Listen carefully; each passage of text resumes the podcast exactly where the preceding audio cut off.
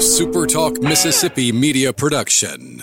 Running a business is tough. If you're struggling with HR benefits and payroll, you're not alone. Many businesses just don't have the resources to keep up. That's where MWG Employer Services comes in. We provide a full range of employer services with everything from payroll to benefits to HR services and compliance and can create a custom plan that fits your needs and budget. We're a Mississippi based company that can help you focus on what you do best growing your business. Call MWG Employer Services today at 601 206 7966 or go to MWG Employer Services you're listening to Sports Talk Mississippi on demand, presented by Pearl River Resort. Escape to Choctaw, Mississippi and enjoy world class gaming, the Dancing Rabbit Golf Club, and Geyser Falls Water Park. Escape to Pearl River Resort.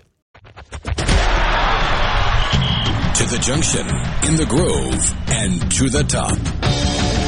This, this is Sports Talk Mississippi. On your radio and in the game, right here on Super Talk Mississippi.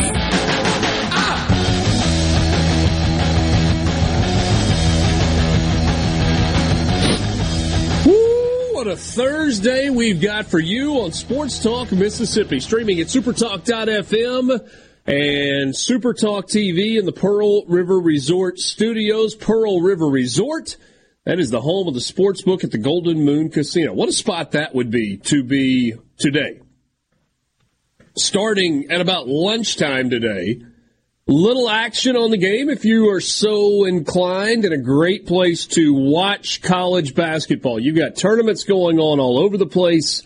We're into day two of the SEC tournament. Uh, you can do that. Pearl River Resort has the sports book at the Golden Moon Casino, and uh, you can find out more online at pearlriverresort.com. Love to hear from you this afternoon. C Spire text line is open 601 879 4395. Get uh, gigabit fiber internet from C Spire Business to help your business run its best. Online, cspire.com slash business. Good to be with you. If uh, you are just kind of checking into sports for the day, you have already missed a day. What a win! Almost wasn't, but it was. What a win! It didn't matter how, it didn't matter what it looked like. The only thing that mattered was the final score. The only thing that mattered was whether or not you could put a check mark in the column on the left hand side. Mississippi State did that. No pictures on the scorecard.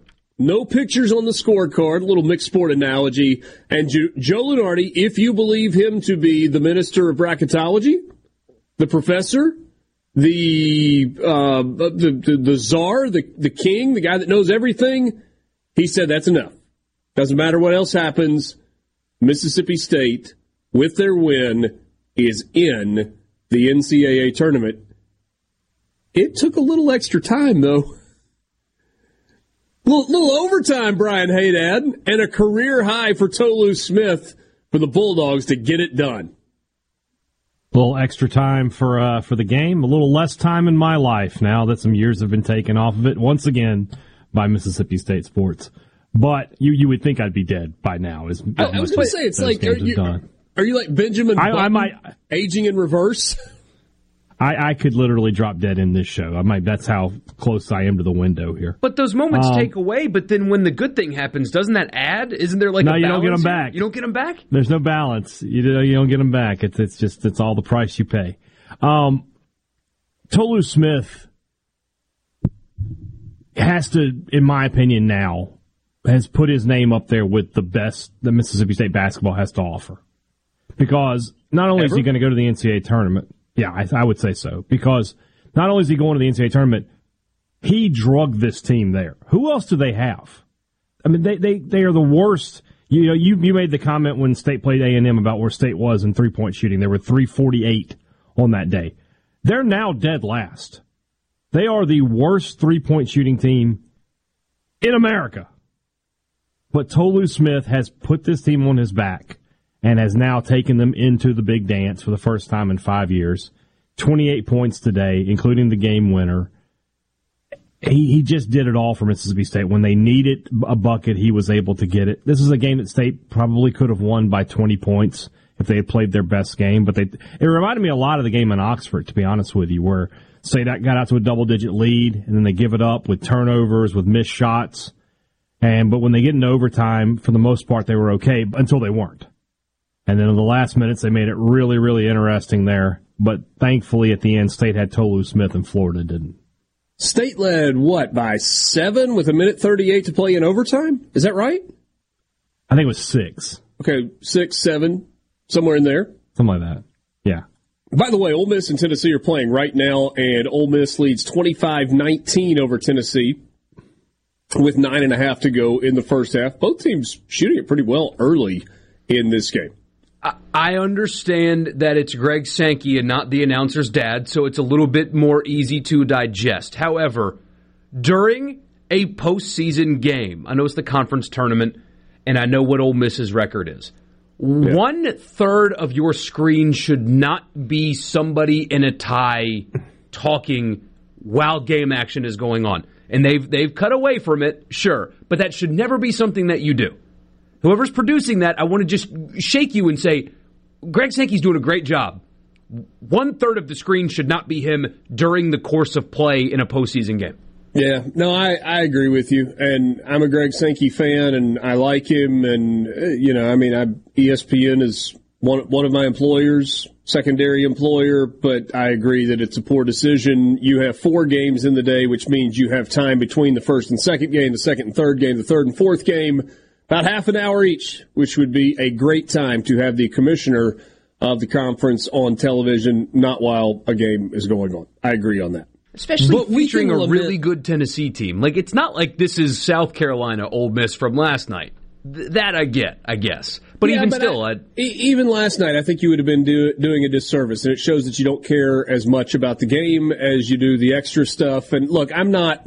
I'm not the one that jumps on the train all the time to criticize everything that goes on TV and everything the SEC network does. I know there are a lot of people that uh, that that derive great joy from being television critics when maybe they don't really know all that much about it and what goes on behind the scenes. That's fine. I, I still think it's poor decision. Um, yeah. b- because you were saying whatever we're talking about is more important than the teams that are playing right now, and it should happen between games. But we don't have to lament that right now. Right now, we can celebrate. We, we can are we sure? So, Mississippi so let's State start in there. the NCAA tournament. Let's, yeah, let's start we there. We, we, are sure because I mean, well, hold on, though. Hold, hold, on, hold on. But we need to do big picture. We, we need to do. Are you sure? Yeah. But I think before we get there, we need to give that game itself justice. Great game. It was really good basketball game. It was ugly for a long, long time because neither team shot it particularly well. But you got a Florida team that was playing its heart out, and it's a Florida team that lost its NCAA tournament chances when Colin Castleton went down. Right? I mean, that, when Colin Castleton was gone, they lost their tournament chances. But man, they played hard down the stretch. They just didn't have enough firepower, and they didn't have an answer for Tolu Smith. And how that game might have been different for Florida, how the end of the season could have been different for Florida if not for the Colin Castleton injury. But it wasn't. And in his absence, Tolu Smith was an absolute man. 28 points, 12 rebounds. He played 35 of the 45 minutes in the game. There was only one other Mississippi State player in double figures. Shakeel Moore had 13. And what, 11 of that was in the first half? 12. 12, 12 of the 13 12 was in the points. first eight minutes of the game. Hey, Dad, Mississippi State did things today that caused you to lose games, and yet they still won. They were 2 of 14 from behind the arc, and they shot 14%. They missed 11 free throws, 17 of 28. 61% could have cost them the game, mm-hmm. and yet they still found a way to do it. Partly, turned it over 20 times. Oh gosh. Oh. I mean, yeah. pl- plus nine on the boards and plus nine on the offensive boards. That's that's the difference. And and what this game sort of what I saw as I was watching it was, you know, Florida for the game. Let me I have the stats up here. Hold on one second. Eight of eight of what? Eight of thirty five from behind the arc. Not good for them either, right? Twenty two percent. Mm-mm. That's what would have happened Saturday night in Nashville, but Vanderbilt was hot from behind the line, not cold from behind the line. The games played out exactly the same. The two team, the, the Vanderbilt had no answer for Tolu Smith. Neither did Florida. The difference is Vandy made their three point shots and Florida didn't. If Florida made their three point shots today, they win this game going away. But by that same token, how many looks at the rim did Mississippi State miss? Five, six, seven, more than that. I mean, Tolu Smith, as as great a day as he had, he was nine of nineteen from the the floor. I would tell you that all 19 of his shots came within three feet of the bucket. So, I mean, he could have had 35, 40 points today if he had shot the ball better. Mm. So it was an ugly game, but it was also a really compelling and exciting game if you were a neutral uh, observer. That, that's them, though, right? All the ugly stuff that, that they're almost ugly every night, uh, offensively and, and, and, things like that. Somebody asked me earlier. They preferred you know, ugly. Yeah, uh, like how how are they doing this? And it's uh, my response was they've got a really, really, really good big that helps. But otherwise, it's just they outwork you, they out tough you, they out hustle you, they suffocate you defensively. Everything else looks like a mess, but that's how. It's just defense, a really, really, really good big, and they out tough and outwork people. And and you know what, Bork? It's a, a really good point. I would take it just one step further. Mississippi State is incredibly athletic. They are very, very athletic. But you've got athletic teams out there that don't use their athleticism in the best way possible. Chris Jans know, knows he's got an athletic an athletic team, but not a great basketball team. And so what does he do? He exploits the athleticism through what they do defensively. And that's their identity. And so what? This was game 32 on the season, picked up their 21st win. And what? 28 of them look like that? Ugly? Yeah. They got 21 wins. Yeah. They're ninth against an SEC team today, and they are headed to the big dance. We'll be back. Sports Talk Mississippi, your new home for exclusive sports coverage here in the Magnolia State. Let me put it to you this way. Right here on Super Talk Mississippi.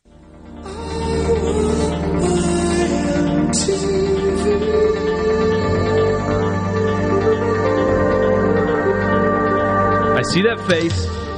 You know this. You know I know it.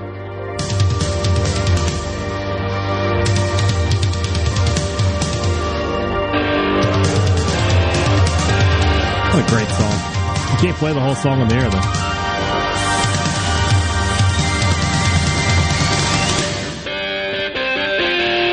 Hmm.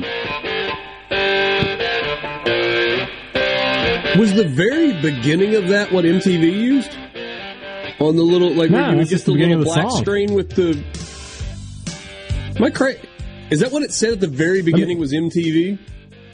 It said I want my MTV. Okay. So that used to be MTV's slogan back in the day. Yeah, but now, I'm saying, didn't they use that? Like you would get the black screen with just the MTV logo with that little MTV. Am, am I just making no, that part of it up? You are yeah, that may have been the easy listening MTV channel that you listened to. I don't know. Sports Talk Mississippi with you, streaming at supertalk.fm, supertalk TV. Let's get you up to date with what's happening right now in Nashville. Uh, four minutes, 20 seconds to go in the first half. Ole Miss and Tennessee are tied at 31. Listen to these numbers.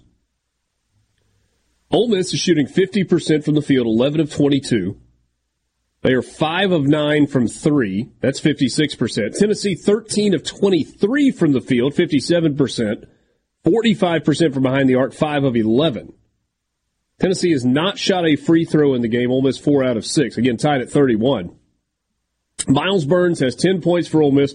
Where did Myles Burns emer- uh, from where did he emerge late in the year? Because he's been playing really, really well. I think averaging Eh, I'd be making a number up. Never mind. Um, he's played really well over the last few games. 10 points for Myles Burns. Eight points for Jaemyn Brakefield. He's made both of his threes so far today. And then a bunch of scattered scoring other than that. Tennessee, uh, led by Josiah James with eight points in the game. They've gotten seven from uh, some guy whose last name I can't pronounce. Vescovi's yeah. got five points, a couple of assists. And he's basically having to go the distance for Tennessee now in the absence of Zeigler. Zeigler out with a knee injury. He was the backup point guard. Could have they named sixth man of the year yet? Did they give that award out? I saw player of the year. I, I would assume that six. yes, man of the year. Yes, it was Quinerly. Okay, Jahvon Quinerly from Alabama. I don't have a big problem with that. Nah. Although it took nah. he played really well down the stretch as the sixth man. He just missed like half the season or a while of it. Yeah. Anyway, good game. I guess is the the larger point that I was making in Nashville. Good games last night. Last night, the two games combined were uh, were excuse me decided by 11 points. That is the smallest combined margin of victory on the opening night of the SEC tournament ever, in conjunction with having the largest opening night crowd at the SEC tournament ever. They had a little over 14,000 yeah. last night. It looked and sounded great. Move the SEC headquarters to Nashville. Ooh. Do I'll it. Oh. I thought you were just saying move the tournament forever. Well, that too. But I mean, that that's the epicenter of the SEC. I, I like Birmingham, and they've done a really good job uh, with with downtown, and it's improved so much. And it, apparently, it's a great place to live. All that. Move the SEC offices and everything the SEC does to Nashville. It's not a home city. Vanderbilt doesn't count here. Um, yeah, what, what do you gain though by moving office space? Uh, you know, honestly, perception. You, t- you, you take an arrow out of the quiver of the conspiracy theorists. That would help. Yeah. So what happens when Tennessee gets good? They're far away. yeah, the question would be Vanderbilt. Vanderbilt yeah. beat Florida. Yeah, I guess so. I hear what you're saying. I, I, don't. I don't care where the offices are. And by the way, Nashville, the booming metropolis that it is, the SEC not going to get quite as good a real estate deal as they have uh, on uh, what is it, Richard Arrington uh, Boulevard, yeah. where they pay one dollar a year in rent for their office space. That's crazy. That's a good deal. It's better than what the Pac-12 paid for their downtown San Francisco office space. You remember oh, that story? Man, yeah. I mean, the SEC would be paying a couple hundred thousand dollars, you know, maybe a few hundred thousand dollars a month for a comparable space in downtown Nashville, as opposed to the ten million a year that they were paying in San Francisco. I can't believe that conference has gone bankrupt and everybody wants to leave and they don't have any money in future prospects. I- I'm shocked by that. But anyway. Tennessee has gotten hot in this game. They lead it by three, but they have made six of their last shots, while Ole Miss has missed its last four, and that's why Tennessee has uh, turned that deficit just uh, just a little bit. Tennessee has led by as much as four. Ole Miss has led by as much as six. Tennessee now has led. Oh wait, that's an Ole Miss basket. One point. Uh, eight ties and eight lead changes in the first half. Good game, really good game. All right, Borky, so you started down this road uh, a little while ago, and I was like, hold on, let's get to it in a minute. So here we are, a minute or so later. A few, but is it because everybody is comfortable? Like all the state fans I've seen, everyone's like, "Yep, in, done. It's mm-hmm. done. We are making the tournament. Get ready to book your play. Like all good. We're going." Yep. Is that confidence rooted?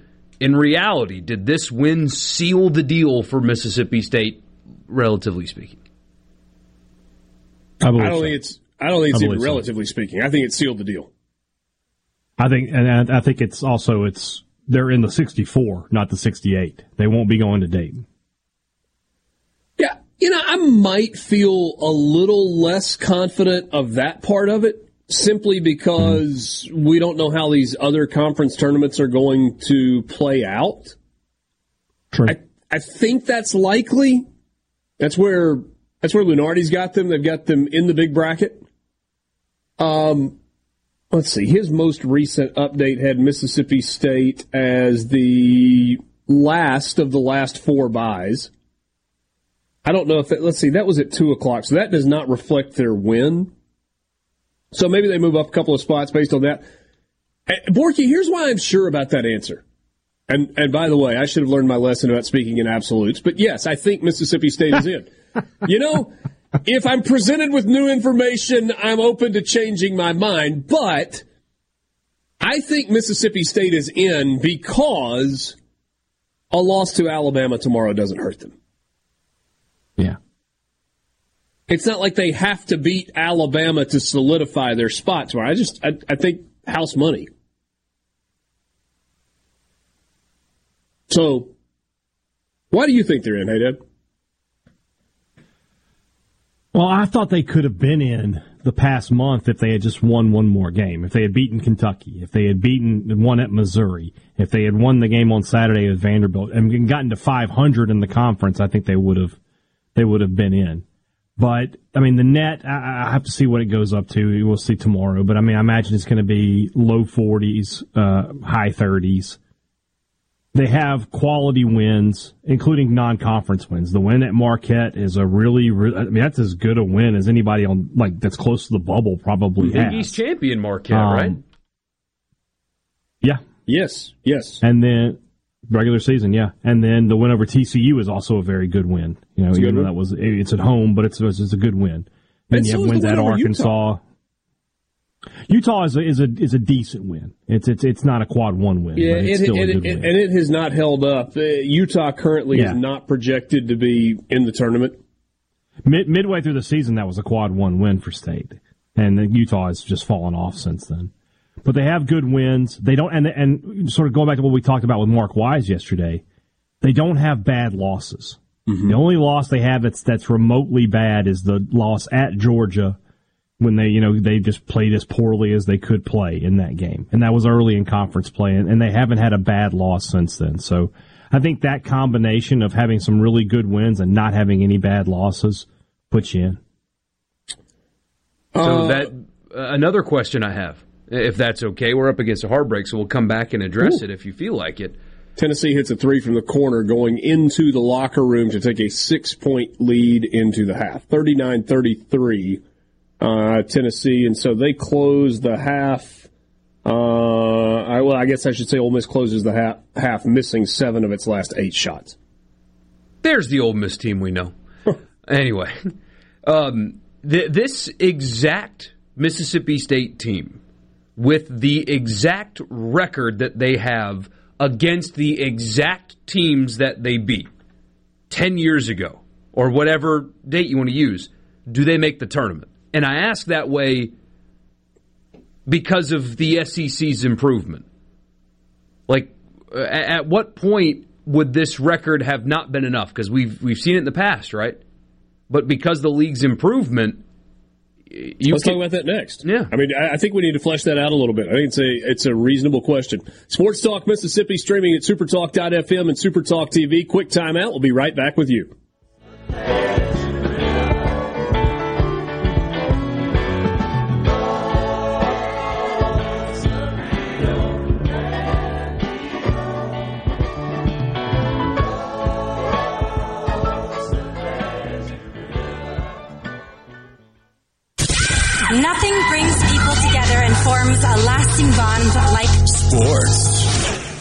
Talk Mississippi, covering your favorite teams like no one else. On the Supertalk app, supertalk.fm, and on your local Supertalk Mississippi radio station.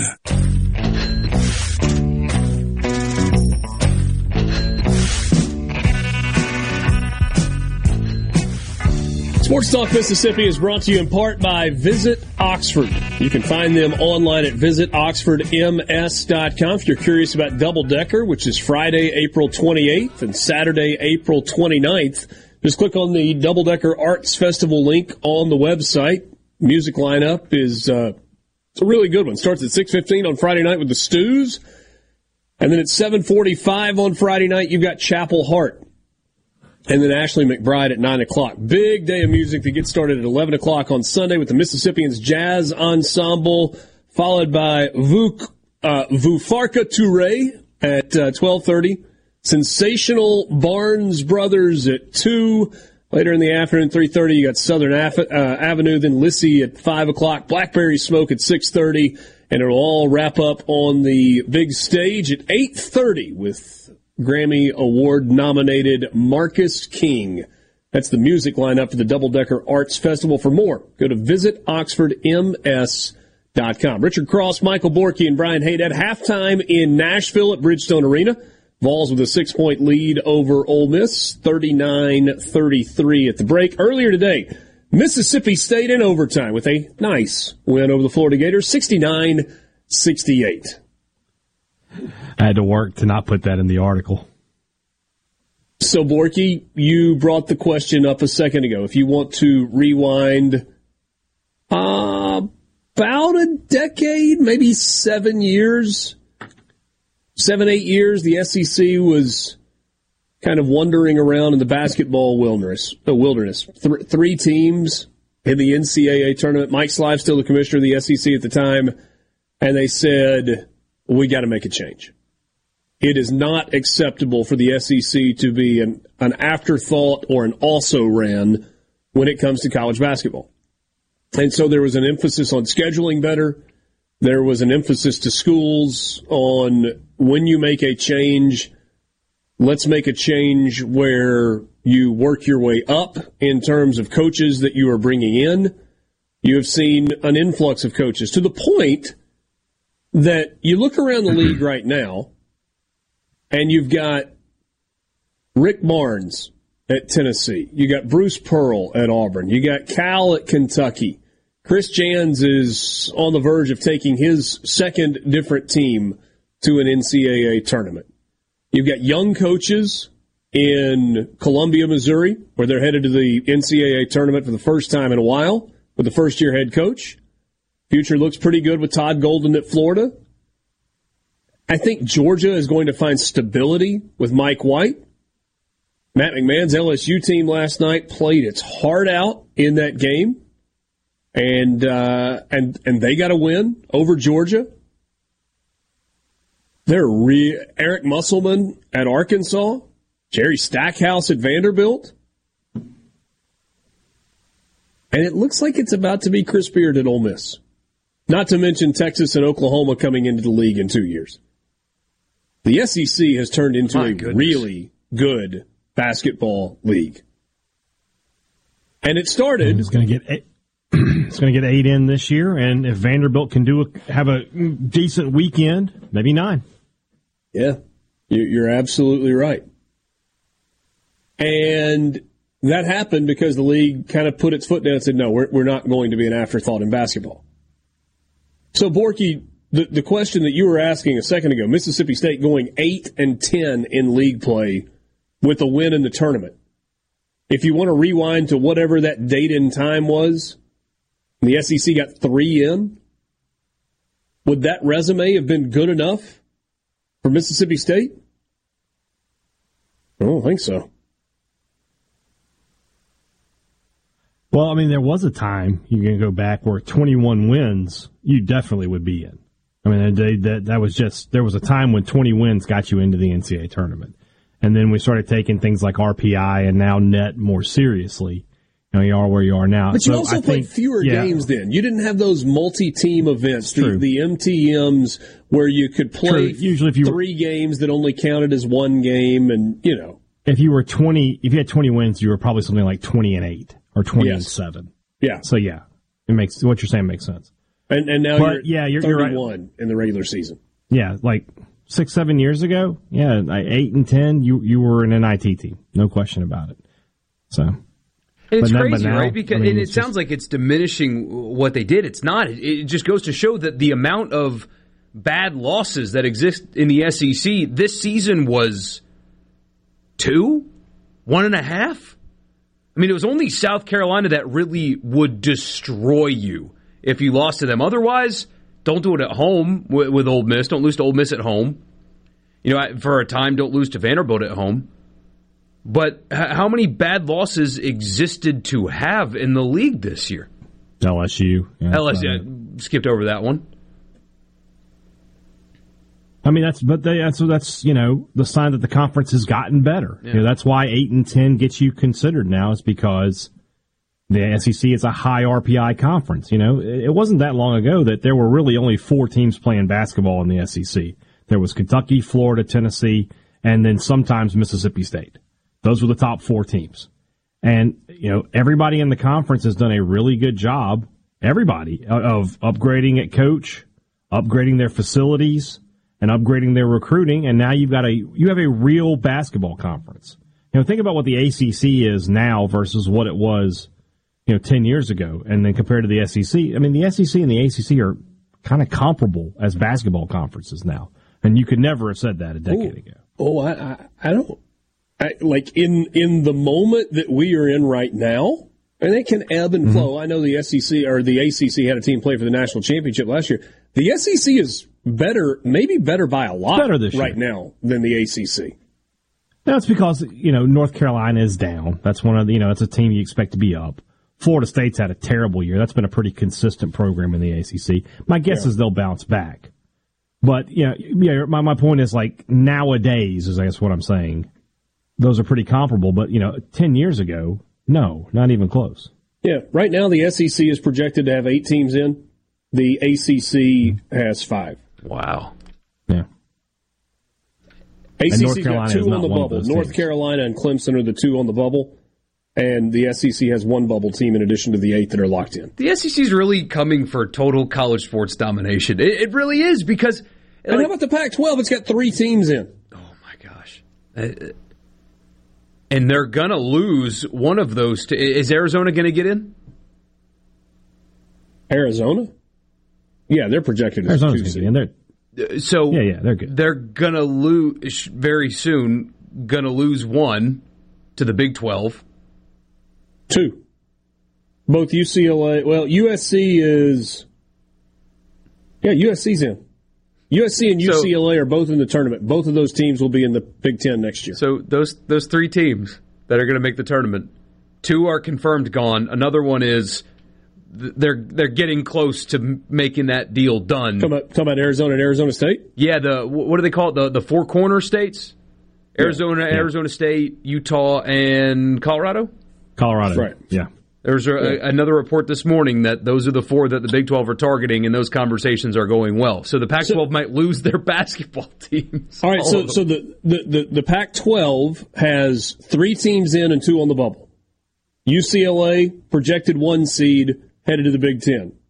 Arizona, projected two seed, maybe headed to the Big 12. USC, projected 10 seed, headed to the Big 10. Arizona State, first four out, bubble team, maybe headed to the Big 12, and then you got Oregon in the next four out. Who wants out but doesn't know where to go? What a mess. What a mess. But total uh, college sports domination because it, it's not just that like the schools are invested and stuff, fans are too. Like you've got mm-hmm. really good environments in the SEC too now. So when when you've got the the money and the athletes and then now the the, the give a crap for lack of a better phrase, it, football, baseball, softball, golf, men's and women's. Now, women's basketball is the the SEC's got a straight. They, have got the the class of the sport in South Carolina. I mean, Tennessee mm-hmm. has their history. Mississippi State has their history. It's about to be a full college sport domination by one league. It's getting close to that. I mean, did you mention softball?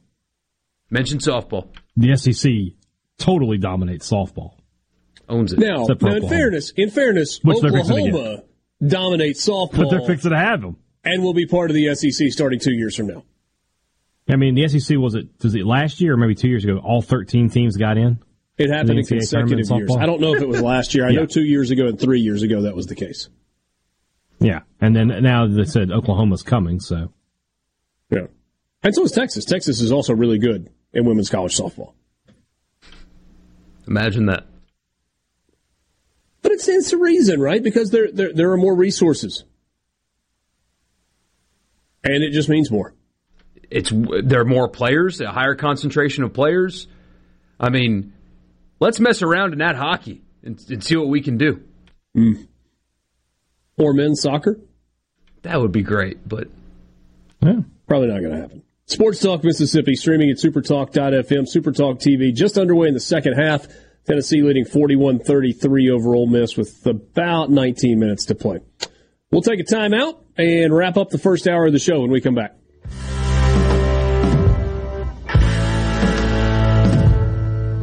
Hot FM Sports. This is Sports Talk Mississippi. Sounds good.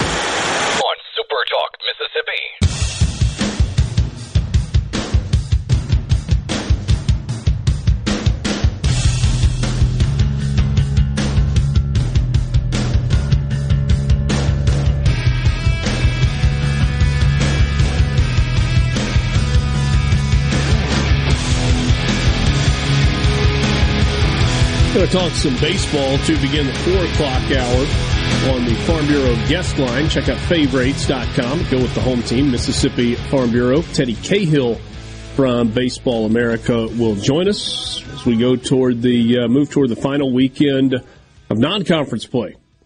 Hard to believe that a week from today we will be on the eve of the start of SEC play in basketball, in baseball. Hmm. Gets here in a hurry. Love it. Uh, nine point lead for Tennessee, 46 37 at the under 16 media timeout. So uh, breaking the action in Nashville. Uh, coming up in the next game, I mean, a wildly fascinating game with Arkansas and Auburn. Both are projected to be in the tournament, and I don't think there's anything that's going to change there, but neither where they really want to be, and probably neither is comfortable as they would uh, would like to be in the big picture. There is a uh, another Mississippi thing that is happening today in the sports world. Round one of the players is happening at uh, TPC Sawgrass in Ponte Vedra Beach. Hey, Dad, normally I know you would just tune out. You might want to stick with me for this because what? the round the right. round one leader, the Players Championship, is a guy by the name of Chad Ramey, former Mississippi State golfer, fired a first round 64 8 under par. He has a one shot lead over Collin Morikawa, who is also in the clubhouse. Several guys uh, at four under par. You got one at, at five under, Taylor Pendrith from Canada. Bigger group at four under, including Min Woo Lee, Denny McCarthy, Christian Bezuidenhout, Adam Svensson, Scotty Scheffler. Thank you. Jordan Spieth on the course right now. He's at three under. Um, Jason Day, a little bit of a career renaissance for him. He's at three under. Sam Burns, two under. That's a name that uh, Steve Gent mentioned yesterday, given the way that he's been playing. It's a cool event. It's one of those events that, that everybody recognizes, if for no other reason, because of the iconic 17th hole. Yeah. 100 and, what, 38 yard par three? Something like that. Ramey's not, a cool story, too, shot. man. Small town Mississippi guy. Mm-hmm. Spent years with no status on tour or any tour, not even like the minor league tour. So that that is essentially a professional baseball player that uh, can't even get on a single A team. It, he spent years that way, trying to make it, couldn't do it, trying to make it, couldn't do it. Finally cracks through and takes off and becomes a quality player. I, I mean, still got to win. Got to win. Um, practices or, or, did practice and train on a nine hole course without a range in Fulton. In Fulton, because because that's what he does, and it, it's just one of those cool stories that that you get in sports sometimes, where this this small town nobody that that couldn't break through and then finally does and just takes that bull by the horns and doesn't let go. So, congratulations. Great start to Chad Ramey. A lot of golf to go on a difficult golf course that is likely to get more difficult as it goes. Uh, another person points out on the C Spire text line that Mississippian Hayden Buckley had a hole in one on 17 this morning. Thought he hit it a little long. He was asking it to sit, sit, sit.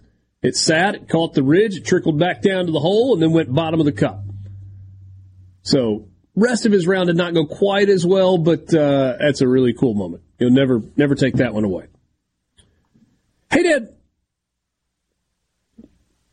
I think Ole Miss fans would fall into this category if a year from now or two years from now they found themselves back in the NCAA tournament. I'm wondering if you forgot how to get ready for the NCAA tournament. And, and here's what I mean by that. Like, it, you know, it's, it's been a minute for Mississippi State, but when the Bulldogs were going basically every year under Rick Stansbury, you, you knew what the sites were. You knew where the regional finals were. You knew where the Final hmm. Four was. Are you a little bit rusty on that stuff? Have you, have you had to go, okay, all right, so wh- they're in. Where, where could they potentially go? Yeah. All of that Some stuff. of that. Some of that I, I've I've known I knew some of the regional sites because we've been talking about them. I know Birmingham's got them, and that's one where Mississippi State would love to be. Obviously, Ooh, probably won't. Yeah. Um, the one they're projected in um, in the latest bracketology is in Denver, so up in the Mile High City. Um, so yeah, you know, it's been more for me. It's like I never watch the selection show when Mississippi State's not involved because I can just I'm not interested in like the way they drag it out. And it's just like I, I just I'll look at the bracket when it's over and make my picks. I don't I don't need all the drama of an hour to to announce 64 teams. So I you know that's something I have to do. I remember the last one too was funny. Was uh they actually had the media in the room with the team in 19 and uh you think okay we're going to be here for a little while and there'll be some fun and state was in the first thing they popped up. So got out of there quick that day. The uh, the eight first round sites: Legacy Arena in Birmingham, Wells Fargo Arena in Des Moines, Amway Center in Orlando, Golden One Center in Sacramento, MVP Arena in Albany, New York, Nationwide Arena, Columbus, Ohio, Ball Arena in Denver, and Greensboro Coliseum in Greensboro, North Carolina. Sports Talk Mississippi. Sports Talk Mississippi. Your new home for exclusive sports coverage here in the Magnolia State How do you like that? I love it. on Super Talk Mississippi.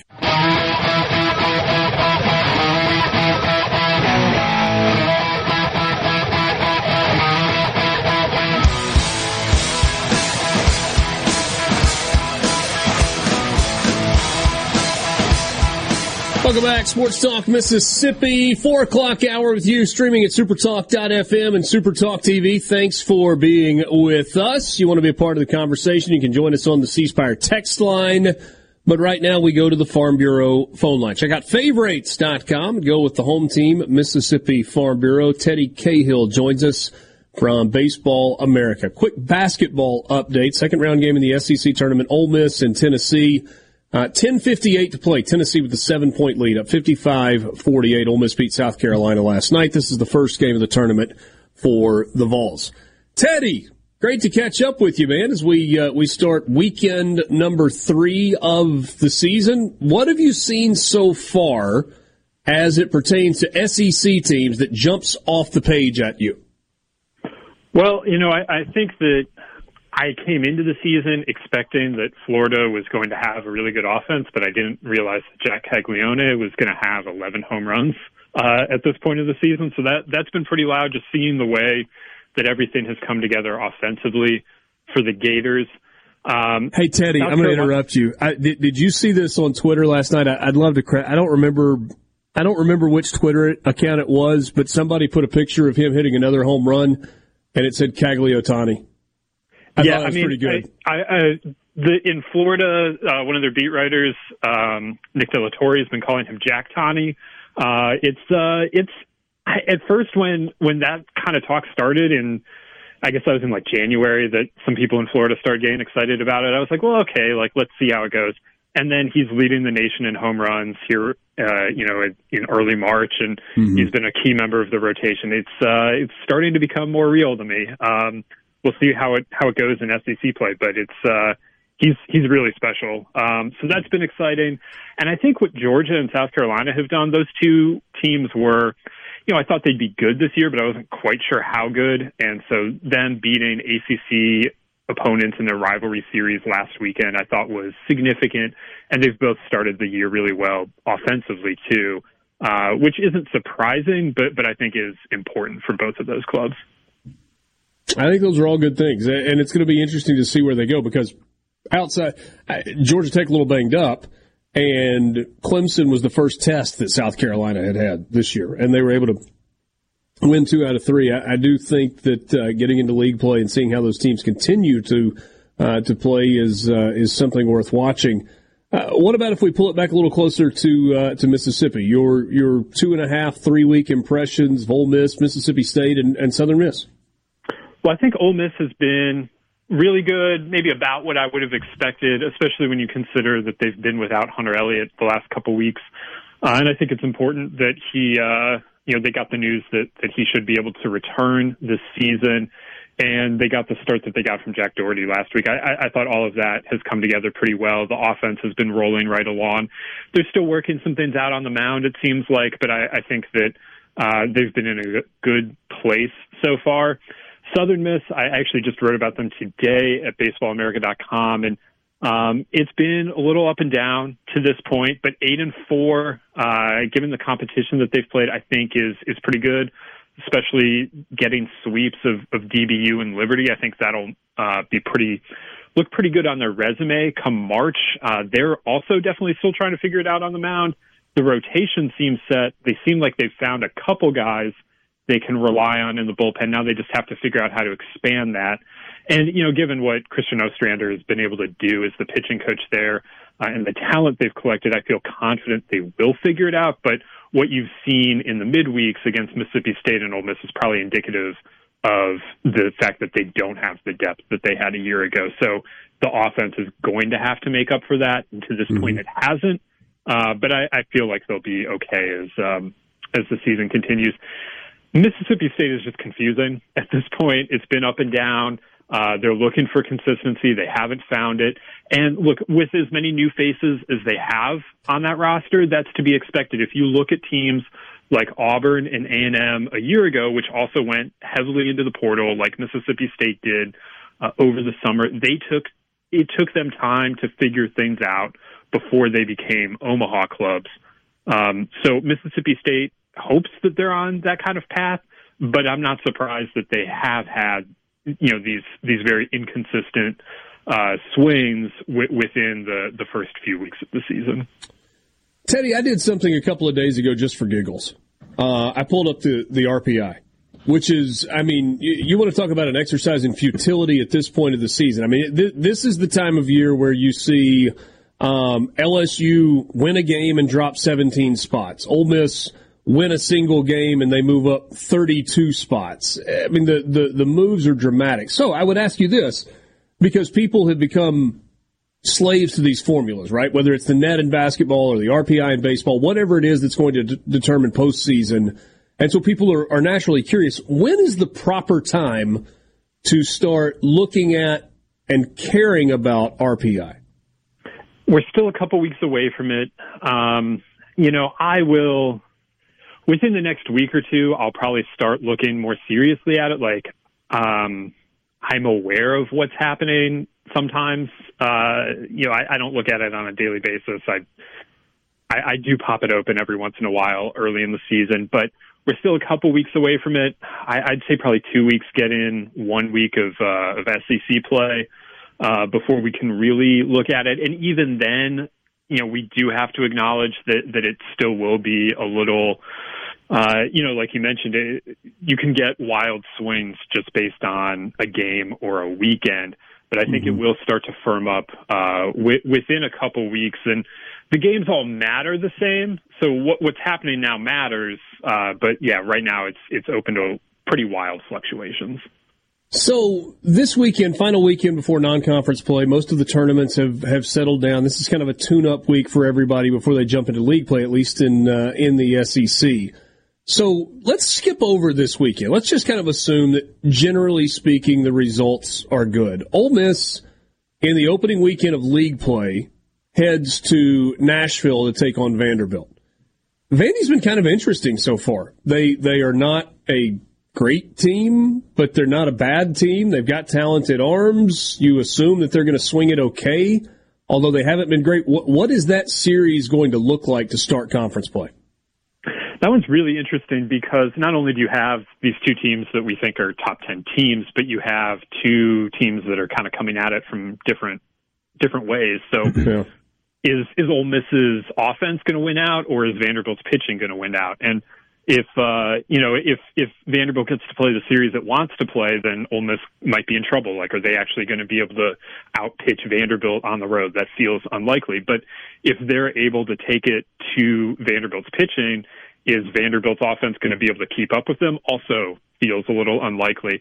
The one thing about Vanderbilt's offense so far is that yes, it's been it, it the numbers don't look good if you look at SEC like uh you know stats they're at the bottom of of most of the categories right now but they've also played a pretty difficult schedule especially relative to teams like uh like South Carolina that did nothing before playing Clemson um so you know it, it's hard to know exactly what Vanderbilt is but I, I do feel comfortable saying that they're not going to be super offensive they're not going to be very powerful they're going to try and beat you with their pitching so Ole Miss's bats are going to have their work cut out for them, but holding holding the Rebels down for 27 innings is going to be a tough task for anyone. So I actually kind of like Ole Miss's chances on the road there right now, uh, but it's uh, I, I'm, I'm fascinated by that series.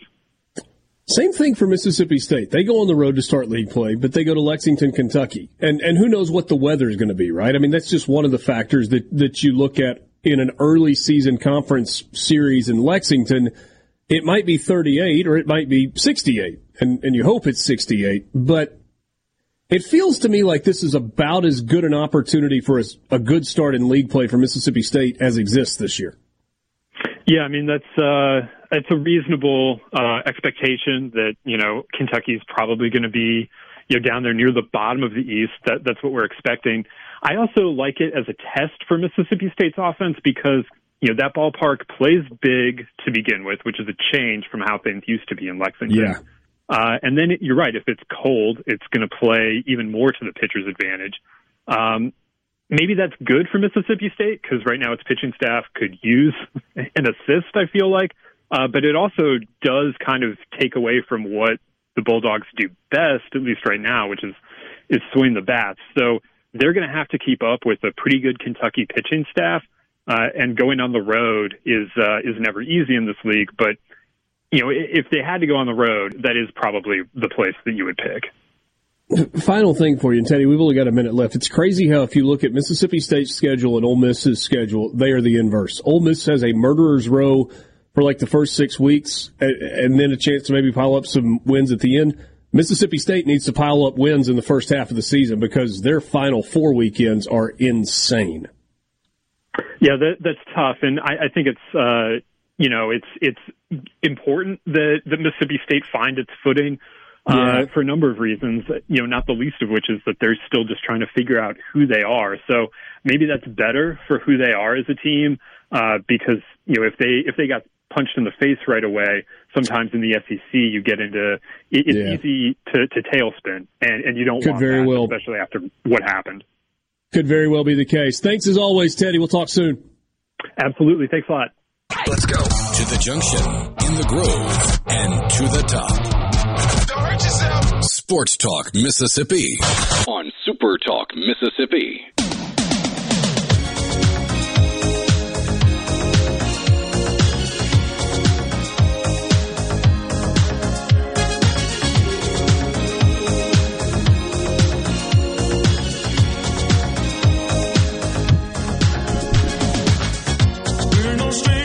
14 point lead for Tennessee, 6-10 to play second half. It's 64-50. Vols with the lead. Miss headed to the free throw line. Richard Cross, Brian Haydad, Michael Borky with you in the Pearl River Resort studios. Pearl River Resort is the home of the Dancing Rabbit Golf Club. You can visit them online at dancingrabbitgolf.com. Book your tee time. Plan your trip today.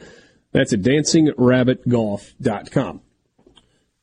I know we've done this, but uh, go ahead was going to say, so that one's over. Um, oh, not yet. I, I know we have to. You want to go there yet? No, no. I, I, I just want to. This is for me because of my train of thought and where my brain was headed. Hold that thought just for a second. No problem. Because we got to do that justice. I just wanted to follow up quickly on something that we've talked about before and kind of put a bow on the conversation with Teddy. Because I know a lot of you, e- even though you're very much in baseball season mode, you haven't studied the schedules, the league schedules for Mississippi State and Ole Miss. And, and hey, Dad, I go back to what I was talking about just a second ago. All right, so Kentucky week one. Need to win the series. Sweep would be great. Got to need to win that series. Mm-hmm. Vandy at home week two. South Carolina week three. Better than most people thought, but it's at home as well. At Alabama week four. Maybe better than some people thought they were going to be. Series you need to win.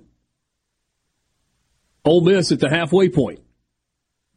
Rivalry series. Then I just need one in that in that series. Just one. Then you got to go to Auburn, which is no picnic, by the way.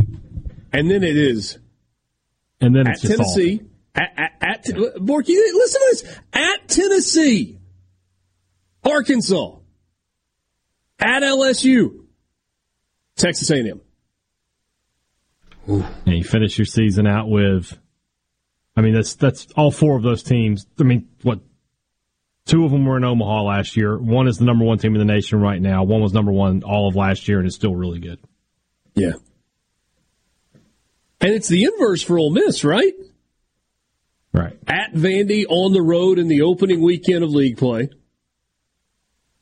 And then they come home for, for Florida. By the way, if you have not seen this kid, Jack Caglianone, play, a two way guy.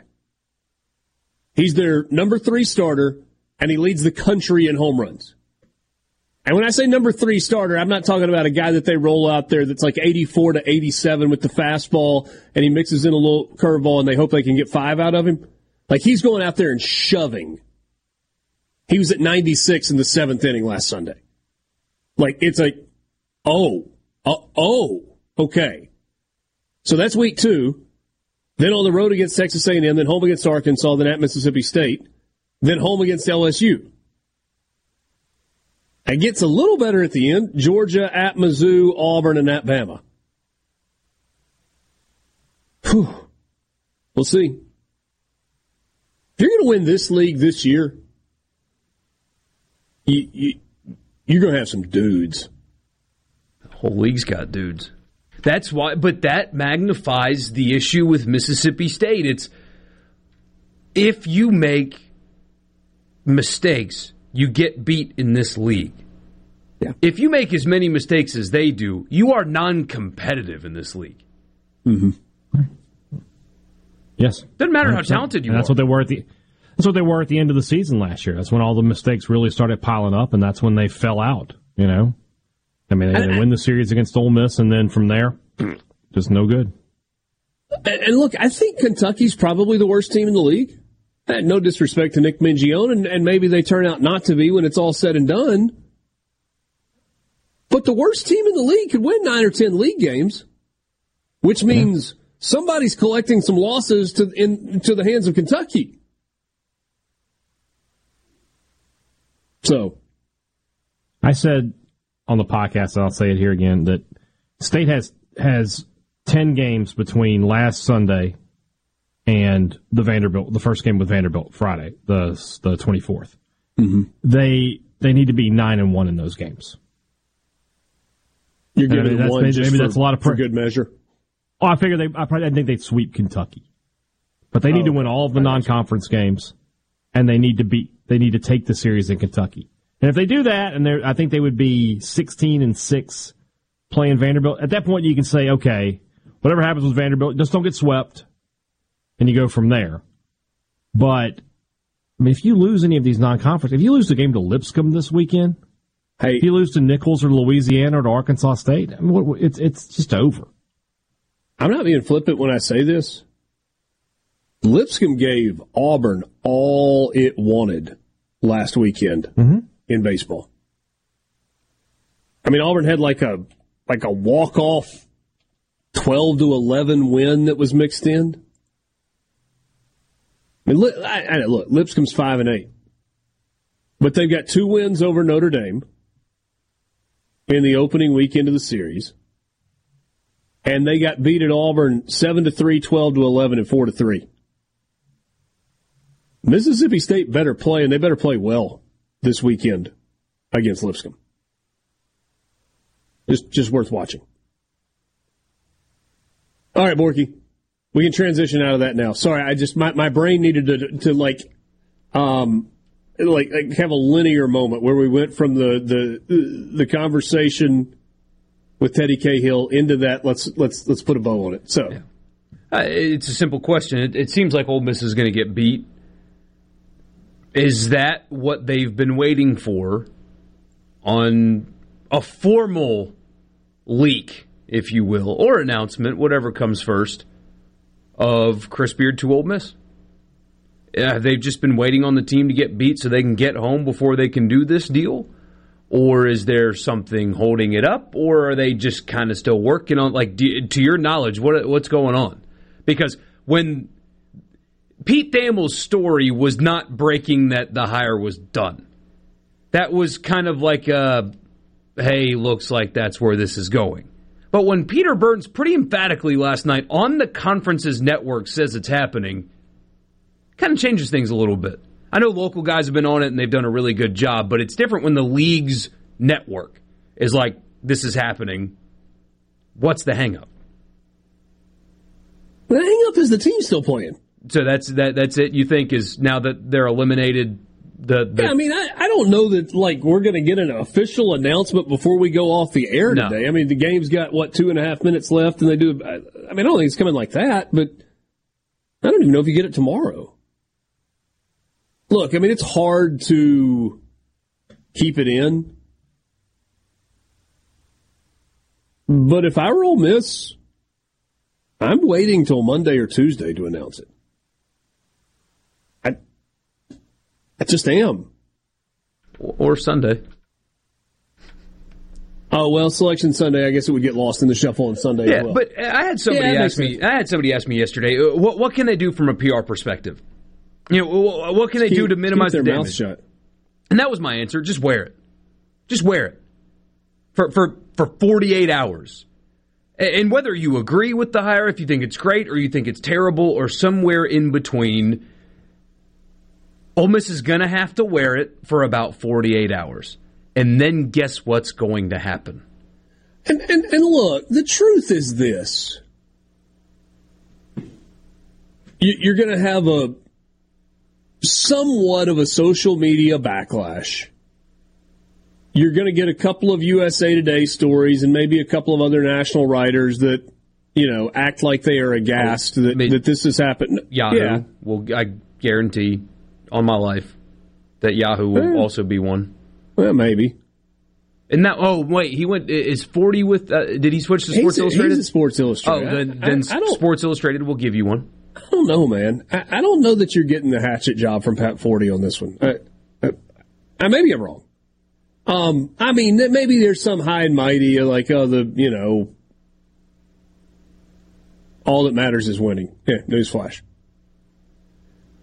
But I, here's the point I'm making, and then it's going to go away, and everybody's going to talk about the tournament, and then when it dies down, somebody's going to write a story like what you see on ESPN today.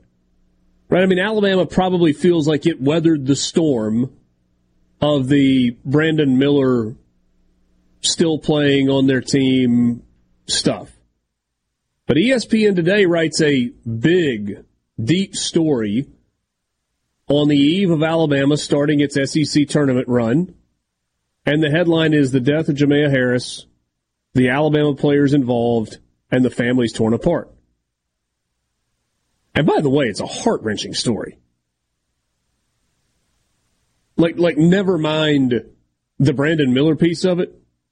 The Jamea Harris piece of it is just heartbreaking. Young mother. But, but that's going to be the cycle. Somebody's going to come back and write a Chris Beard story. It's going to be long and it, people will react to that and then it'll die down. And somebody else is going to write a, Chris- and then eventually it'll just kind of go away. That's going to be the life cycle of this. And if you have sensitive feelings for people saying bad things about you online, it's going to be an uncomfortable time for you. I can't believe what I'm hearing. This is Sports Talk Mississippi, right here on Super Talk Mississippi.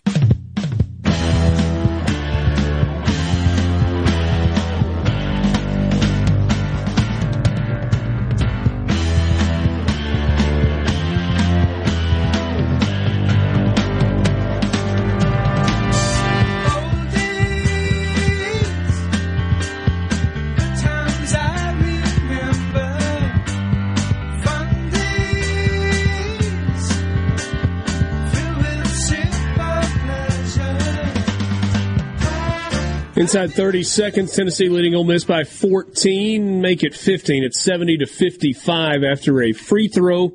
Vols on their way to a uh, a win in the second round of the SEC tournament that would advance them to tomorrow's quarterfinal action. I don't have the bracket in front of me. Missouri, is that right? Is that who they would play if they win this game? Yes. Okay, yeah, it's, it's Missouri. Um, Mississippi State meeting Alabama in the first game of the day tomorrow on uh, on day three of the tournament. Coming up next, you've got um, Auburn and Arkansas, and then in the nightcap tonight, LSU, who won last night over Georgia, is taking on Kentucky. No, that's not right. Kentucky's not playing today. Who, who is it tonight? LSU against Vanderbilt. Vanderbilt. That's right. Yeah. Who who who dealt Vanderbilt an incredibly difficult loss a couple of weeks ago. Snapped their five game win streak and kind of put their tourney hopes uh, not on ice, but made them more far fetched. So. 70 to 55, the final Ole Miss's season comes to an end. They finished the year 12 and 21. And that that's it, right? I mean, there, we've talked about this at length and how we feel about it and, and, all that, and talked about how this is what college sports is, even if you don't like it, all that stuff. We, have talked about that at length, but that right there, what you just said, is the answer to the question: Why would they do this? Because I've heard from a lot of Ole Miss fans. I've, I've talked to them personally and engaged with them on social media and stuff, and it, not everybody's like super pumped up about it. Now, a lot of people are, but there are some that, that don't like it or whatever. That right there is why when somebody asked me, because I actually have been asked this, believe it or not, why would they do this? That's why. Because Keith Carter specifically is sick of losing in basketball, in all sports, but in basketball what a good basketball team can do to a fan base, to a school, is intoxicating. Maybe that's not the right word to use, but it is. A, a, a deep, not even a deep, just a postseason run, meaningful basketball is intoxicating. It is so much fun. And the the people at Ole Miss, if they go through with this, which it sounds like they they are, yes, they're saying that winning is the only thing that matters major college athletics, everybody has that sentiment. There's a reason Mark Richt is not still the coach at Georgia. Great guy, graduated players, didn't win enough. There's a reason Gene Chizik didn't stick around at Auburn. Everybody likes Gene Chizik. Seems like a good dude, right? Didn't win enough. There's a reason Hugh Freeze is the coach at Auburn because he will win enough for a period of time. There's a reason Brandon Miller is staying at Alabama. There's a reason Bobby Petrino keeps getting jobs Chris Beard will win at Ole Miss. As close to a guarantee. He this makes the hire so interesting. Yeah, I, am done with absolutes. You can't but, do that. But, but but yeah, I, I expect Ole Miss next year to play relevant basketball deep into the season. He is that good at coaching basketball. Now, there's a reason Ole Miss could hire a guy like that with their history and all that because of the arrest. That you, you can't not tell that part of the story. But they will be immediately interesting and compelling, and they will win right away. It's it's very likely going to go down exactly like that. And from from a basketball perspective, it's the safest hire Keith Carter could have made. The safest basketball hire he could have made because he has the highest likelihood of winning at a high level. The risk is completely off the floor. On the floor, you hired a winner if you know if it happens. An elite level basketball coach for however long he's there will be there. And so if you don't like it right now, I understand why.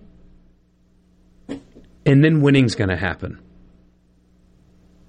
And when that winning happens, how are you going to feel? When Auburn beats Texas A&M this year, you think anybody's going to care about what AL.com wrote? Despite it being good reporting and icky? You know? You think anybody's going to care? Nope. Nobody. You know,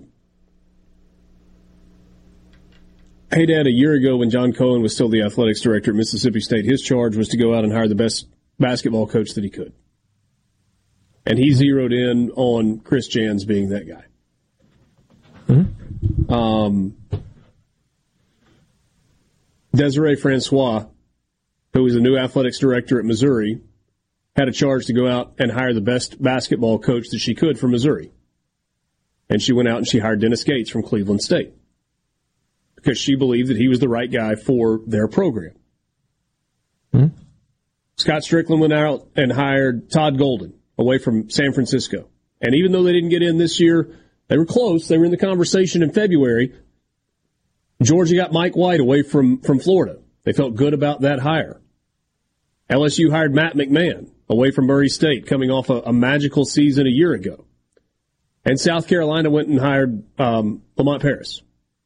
Six new coaches in the league.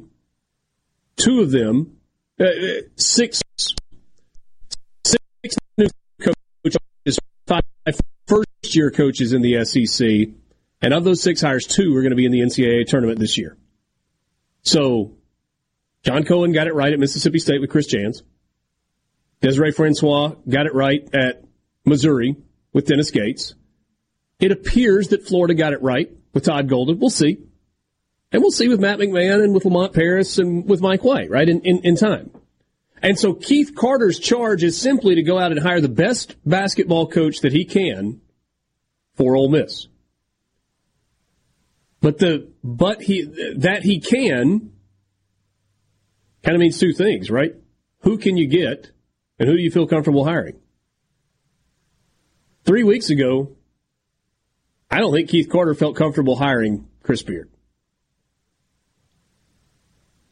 But that changed over the course of the last three weeks.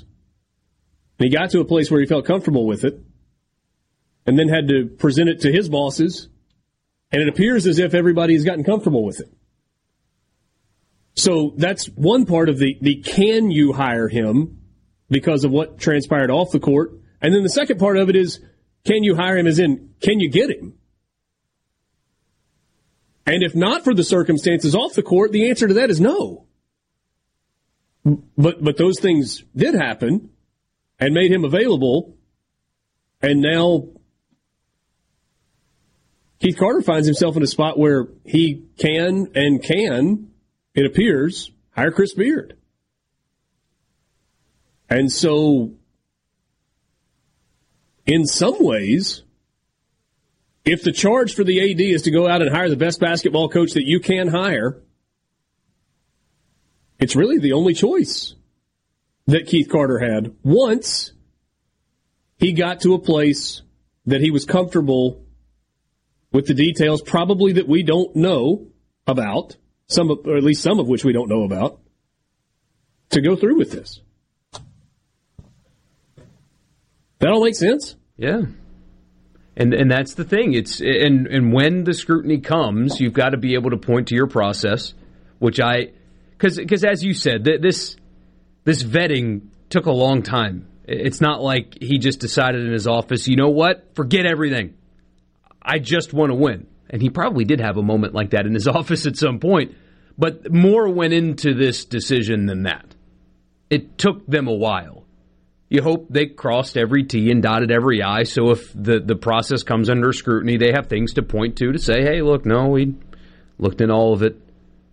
It can't happen again. It's really that simple. It can't happen again. If it doesn't, you're going to win a bunch of basketball games. If it doesn't, it'll be a footnote in stories sometimes. But that's all it will be. Is that right? Is that wrong? that, that's up for you to decide, I suppose. But if it doesn't, then Keith Carter's going to uh, have praises sung from Ole Miss fans by him for a, a, very, very long time. It's a calculated risk. It is. But if nothing happens, then it's the safest hire he could have made. We had a question on the C Spire text line. Uh, it said, are you guys okay with the Beard hire? I I don't know. I mean, I guess I didn't. I'm not the one that's done the vetting. I'm not the one that's talked to 10 or 20 or 50 people in and around the Texas program and Chris Beard and Chris Beard's fiance and other coaches and people that he's worked with previously and his bosses. So, I mean, like I said yesterday, I know Keith Carter well, and I don't, I don't believe he took this process lightly. So if he got to a place where it felt okay, then I guess. I listen to it at work. At work. Sports Talk Mississippi. Sports Talk Mississippi on Super Talk Mississippi. Did you get that memo? Yes, sir.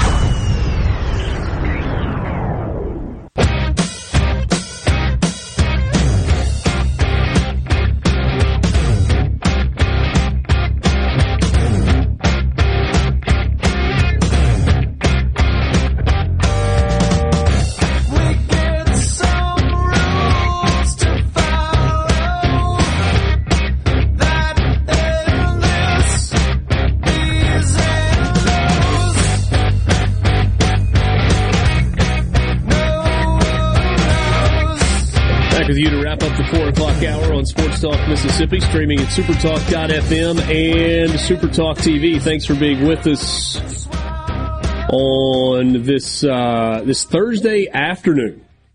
Let's roll into uh, spring break week. A lot of folks will be traveling in and about on the road, all that good stuff. Be safe if you are headed elsewhere over the uh, the coming days. Richard Cross, Michael Borky, Brian Haydad in the Pearl River Resort studios. Um, hey, Dad, you bring a little different perspective. Uh, I mean, obviously, a year ago we were looking kind of collectively at the Mississippi State situation when they were hiring a new coach. As you kind of sit in a spot where Mississippi State hired a new coach and now has a, a, a first year head coach that has led them to the NCAA tournament, and you're able to kind of go, yeah, looks looks like the Bulldogs got it right. What's your thought on looking at this Ole Miss likely Chris Beard situation? From a from a purely from a basketball standpoint, it isn't. It's the best hire Ole Miss could possibly have made. I mean, this is a hire that we've said before that Ole Miss can't make without the baggage. You know, if Chris Beard was still at Texas coaching basketball games, he wouldn't even take the call. Instead, he's going to be the head coach in, in Ole Miss. My guess is next year will be a transition kind of year I, I would go into that year with the expectations that I had for Mississippi State this year, which was they would be doing good to go to the NIT. Now, Beard is a good coach, and he might do what Jans did this year and exceed those expectations. But that would be my year one expectations, and then by year two, probably into the NCAA tournament. But from a PR and, and perspective, you guys are absolutely right that it's going to be a harsh hit on the first couple of days after, but then something else will happen like it always does, and it will just go away. And but the, the, the what doesn't go away, and this is what Keith Carter will, will sign that contract, hoping and praying does he doesn't have to, do is that it's not a trend, that it's not that it is a one time deal. It happened. He lost his temper. Say whatever you want. There's no excuses for it, but it happened, and it's not ever going to happen again. Because if it does happen again, you fire him. Your university looks terrible and it's then then it's going to be the kind of, of, of media attention that doesn't just go away after a couple of days. That's something that gets written about a lot. And that's what what Keith Carter and Glenn Boyce have to measure, right? It's what they have to weigh. Mm-hmm. That's yeah. the risk. And and they have to be positive too. They have to. I mean, and they could well, be wrong, but they have one, to be positive that it's not a trend. And and and in life, there aren't a lot of absolutes, right? I mean, right. B- because life continues to happen. So what you have to be positive about is that you have done everything you can possibly do. And you have talked to everyone that you can possibly talk to and gathered every piece of relevant information that you can possibly gather to inform the decision that you are making. And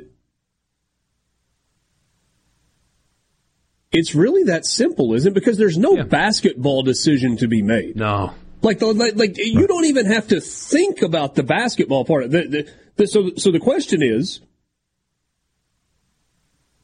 can you get to a place where you are comfortable that maybe not all of the facts are public, that there are things that happened or things that led to the situation that are not as bad as how they were publicly portrayed, that it was absolutely a one off incident, and that there's no risk of this happening in the future. Even though you can't know what the future holds, you have to believe that in your mind. And if you can get to all of those things, and oh, by the way, hear from people who have worked with him, who have employed him, who have been his superiors, who maybe have been his subordinates, and gather all that information, then, then I guess you go forward with it. And it appears that, that that's what's happening. So we'll uh, we'll see where it goes. I, I don't anticipate. I mean, maybe there's an answer tomorrow. Certainly, I would think, but by Monday, you, you've got clarity on, on this. I, I, don't really think that it it lasts all the way until Monday. It'll what what I, I well, I was just going to say one other thing, and, and I know there are people that kind of have mixed feelings about Neal McCready as a reporter and you know whatever else, and that's fine. But Neal McCready's really good as a writer and as a reporter. And the story that he wrote yesterday, he, he took a very different angle from anything else I've seen or read. And he spent a lot of time yesterday at Bridgestone Arena while teams five, six, seven, eight, nine, ten in the bracket were practicing. And he talked to multiple head coaches and got reactions from them about their thoughts on Chris Beard. It, it was an interesting article. And largely, the other coaches were supportive of the idea of Chris Beard in the SEC. Sports Talk Mississippi. Do you ever get so excited that you just can't wait?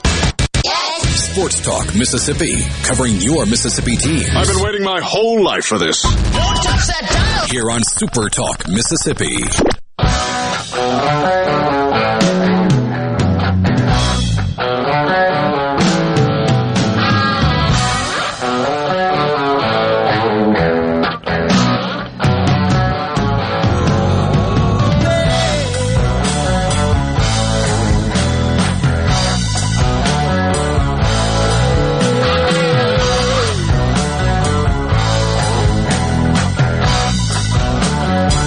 Welcome back. Five o'clock hour with you. Sports Talk Mississippi, streaming at supertalk.fm and Supertalk TV. Thanks for being with us.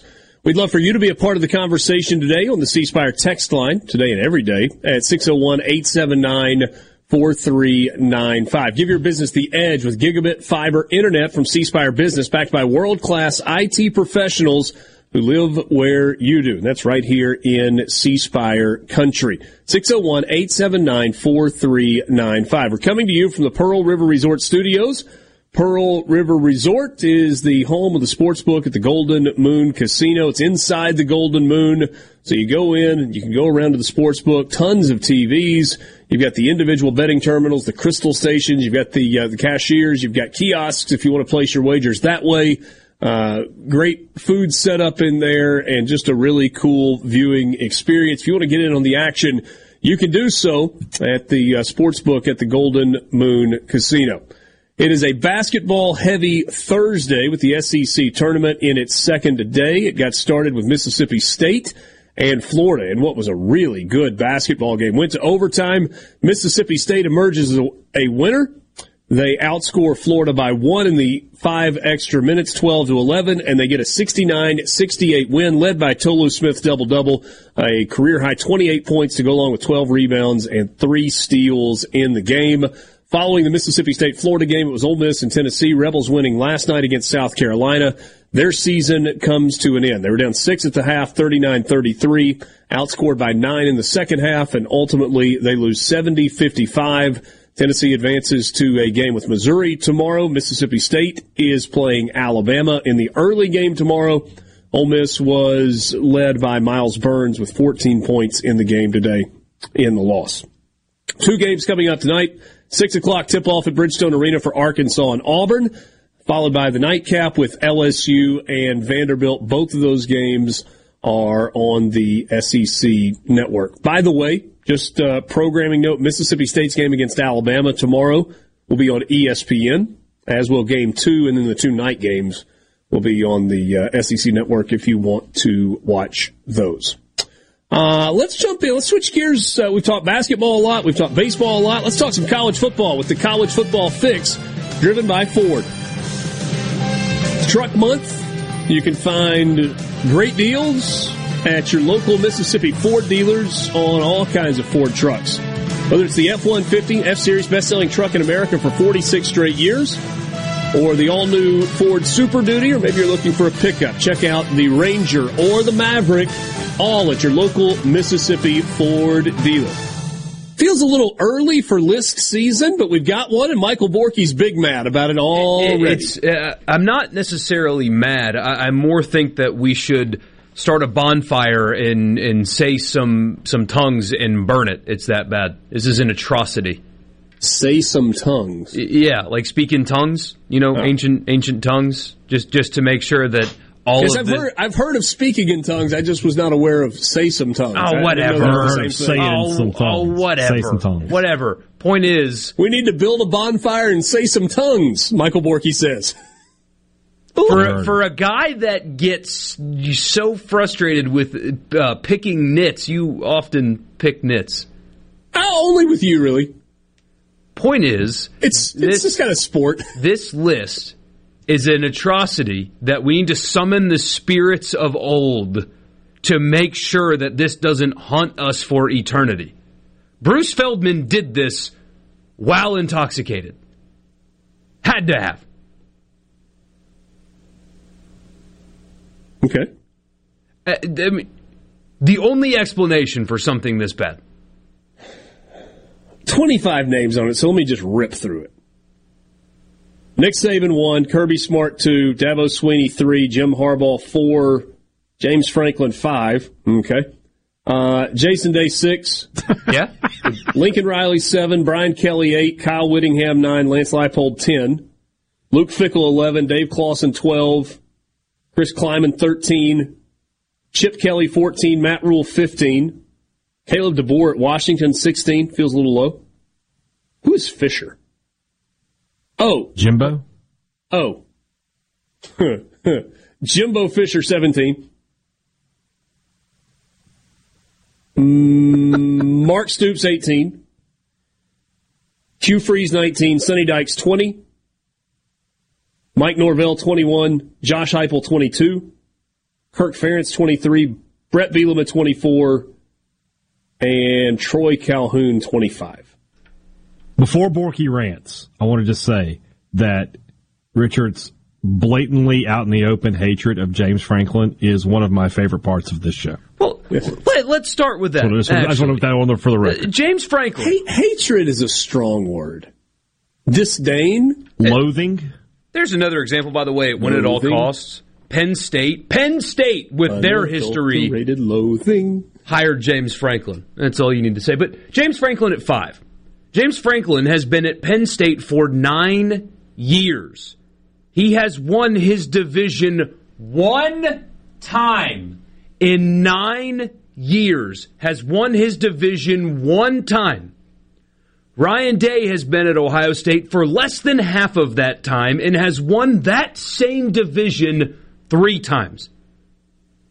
Franklin still gets credit for two nine win seasons at Vanderbilt. That should he should be number two, to be honest.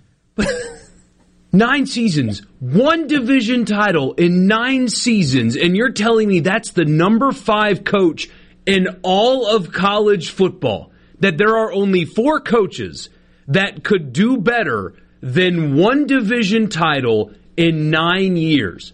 That's what you're saying. They are, is this a where they are today ranking, or is this a based on what they have accomplished in their career ranking? It's however I can. Best coaches in college football right now.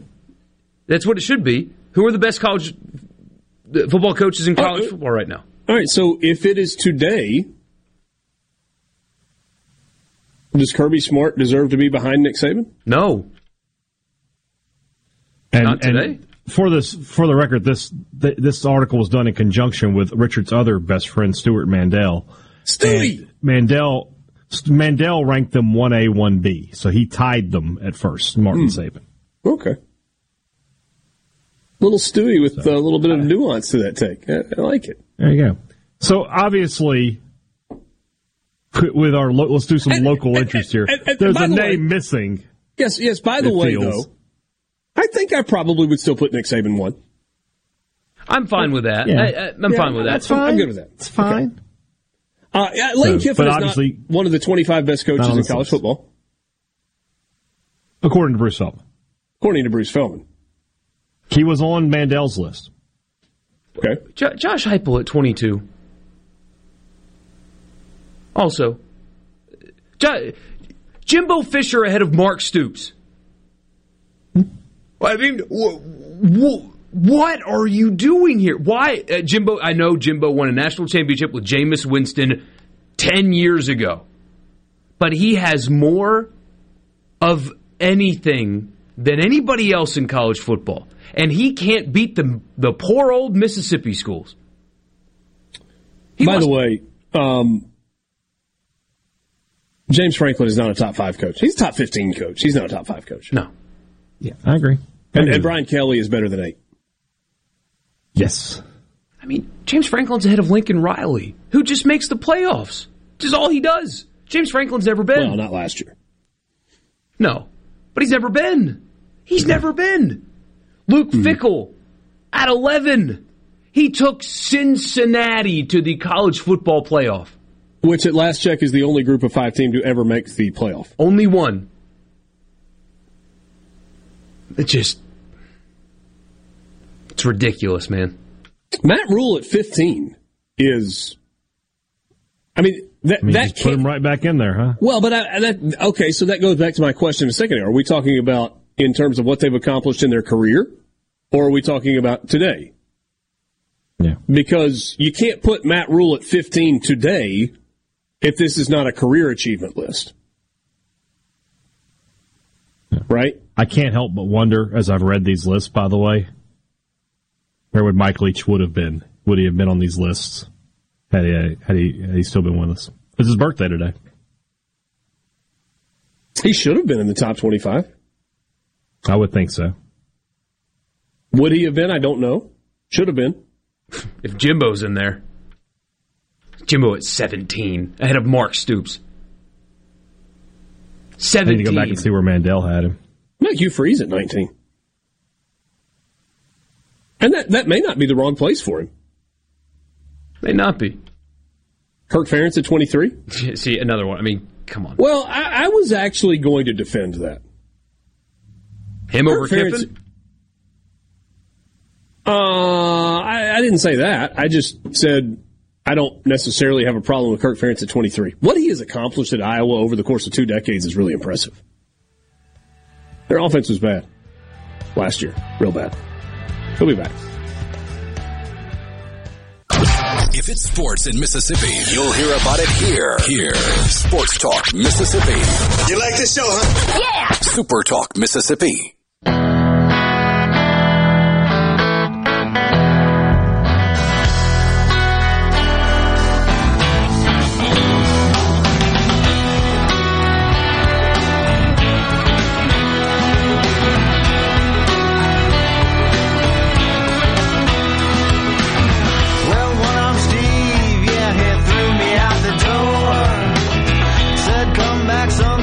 So let's pull this Bruce Feldman list back to the Magnolia State. Again, and, uh, Zach Arnett's going into his first year as a head coach. He's not going to be on the top 25 list of head coaches in the country right now. No. Obviously. Will Hall, No. still young in his coaching career, coaching at Southern Miss in the Sun Belt Conference. He's not going to be on Bruce Feldman's top 25 national coaches list right now. Lane Kiffin's a little different story. And and you mentioned that Stewie had him on his list. Where did he have him on the list, by the way? Where'd Stewie have him? I think he had him 17th. 17th. I'll double check that. Okay. Uh, that's good. Which is fair. That is fair. Where should Lane Kiffin be on Bruce Feldman's list?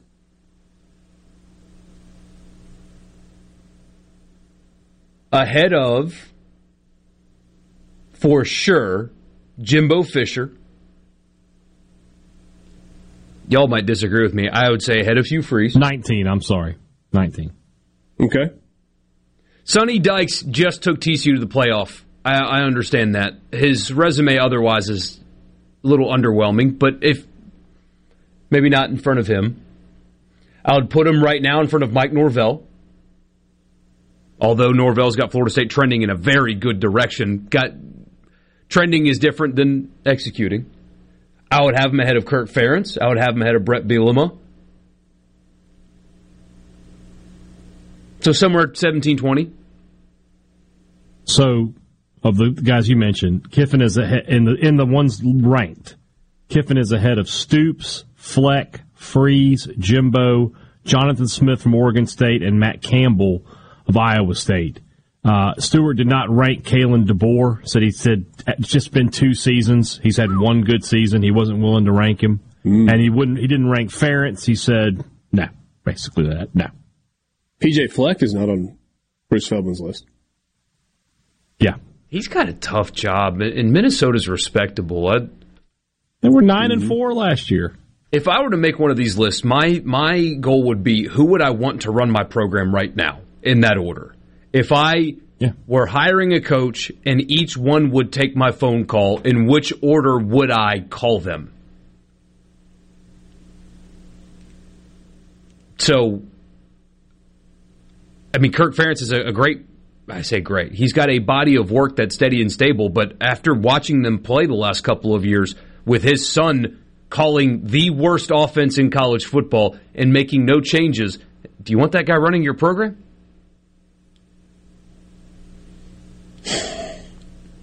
Not over Troy Calhoun, I wouldn't. No. Not over Lane Kiffin, I wouldn't. Not over Mark Stoops, I wouldn't. You know, it, Josh Heupel being at 22 on this list, I think, is a travesty. What he's done so quickly at Tennessee is something that I would want in on. I mean, I guess I get it with Kirk Ferentz. I guess. But when you look at his career record, they've accomplished a lot at Iowa. And Iowa's a hard place to win. I mean,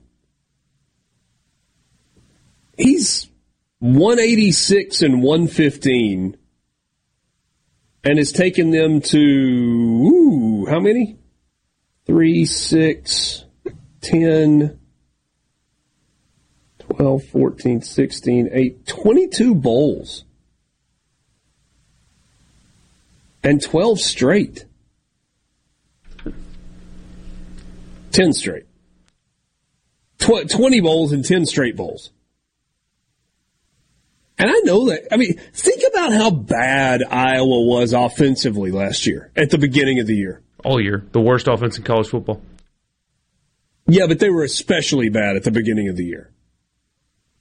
I mean, what they did later in the season made the numbers for the year not look as bad as they were at the beginning of the year.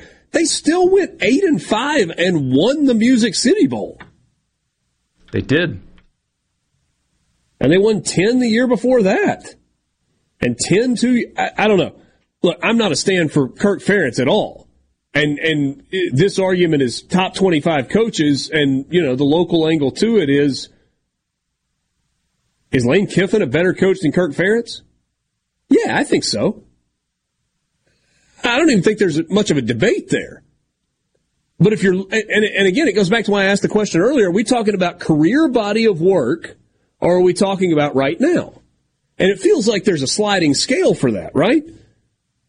Because we have to be talking about career body of work if we're putting Matt Rhule at 15. But at the same time, if you're going to have Kalen DeBoer there with Stewart Mandel's reasoning, he's only had two years worth of work, then it's got to be based on what they're doing right now. And so, yeah, I mean, it is a list that The, the the fallacy on this list more than anything else is that there's no consistency in the way that you rank these guys. It's Right. just, hey, let me throw a list out there and we'll get some reaction to it. Which I guess he succeeded, right? I mean, we're talking about it Good on on March him. the 9th.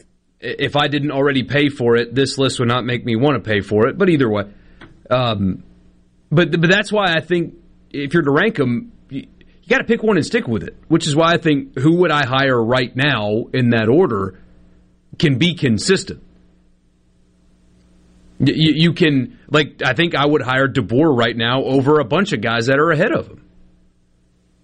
But he doesn't have the body of work of Kyle Whittingham, and maybe that's not the best example because Whittingham's great, but Man, w- I would be hard pressed to pick Whittingham over DeBoer if I was starting a a, a, a- a new hire right now. That offense is electric. If Lane Kiffin is not a top 25 coach, then why is it when a major job comes open, people come after him so hard? Or, or his name is so prominent in those searches? Because he is. If he's not a top 25 coach, why did Auburn work so hard to try and hire him away from Ole Miss last year? Because he is one. Why did he have two SEC schools that wanted to hire him four years ago?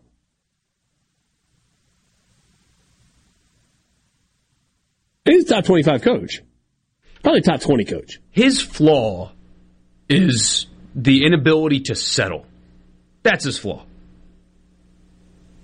If he planted roots, and maybe he's doing that now, if he planted roots, he, would not be left off of lists like this. And it doesn't have to be at Ole Miss, it just has to be somewhere. If he decides one day, I'm going to stay here for a bit and build, if it's at Ole Miss or wherever else he may go, the coaching ability will be undeniable at that point. But the instability that you can't deny that the the restlessness impacted his football team. It did. If that didn't exist, if that wasn't an annual thing, how people would look at him is vastly different than how people currently look at him. He won 18 games in two years at Ole Miss. Only two teams in the SEC have won more in those two years Alabama and Georgia. Yeah.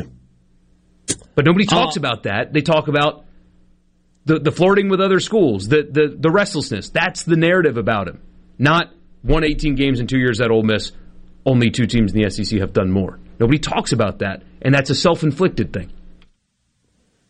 Some of your responses on the ceasefire text line, Mike in Oxford says Franklin may be fifth in the Big Ten. Here's another one. James Franklin, top five coach. Ah! Or something like that.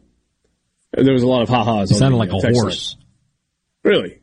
Like Mr. Ed or like just some random one? No, like a real horse there.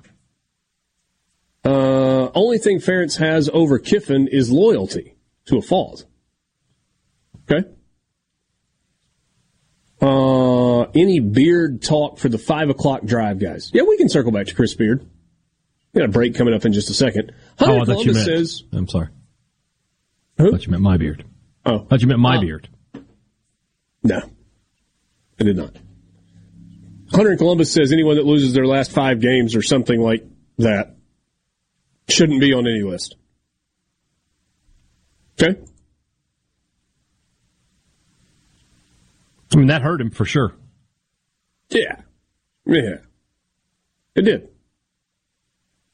I mean, if Ole Miss beats Arkansas last year, if they beat Mississippi State down the stretch last year, if they win the bowl game against Texas Tech, you know, any of those things, it probably probably changes, and he's on the list.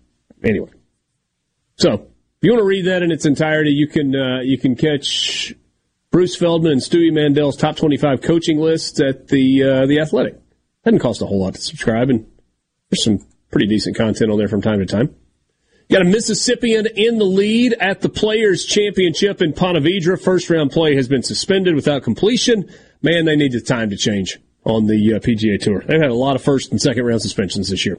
Chad Ramey, former Mississippi State Bulldog golfer, is in the lead at eight under after firing a first round 64. He's one shot clear of Collin Morikawa, who uh, is seven under par. And oh, by the way, Mississippi native Hayden Buckley with a hole in one today on 17 in his opening round. More coming up with you at Sports Talk Mississippi.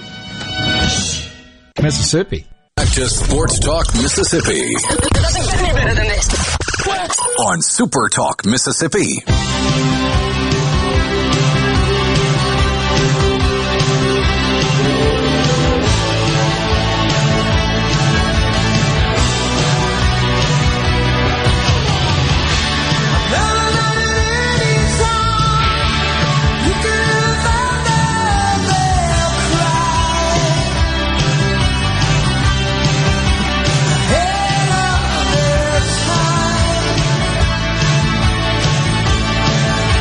Back again with you on Sports Talk Mississippi, streaming at supertalk.fm, Supertalk TV. Yeah, the, the coaching carousel in college basketball is just now beginning to spin as conference tournaments come to an end. Teams get bounced. Yesterday, you had uh, the news that Jim Boeheim is out at Syracuse. And I, I thought it was weird, even watching the coverage of it last night. I felt like everybody was kind of dancing around the wording as to whether or not he was forced out or he retired. And, you know, Jim Boeheim didn't he didn't make that any easier himself. He didn't take any pressure off of anybody on his way out the door. Um, No. Patrick Ewing, the favorite son at the University of Georgetown, who was far better as a player than he was as a coach, is out. Hate to see that.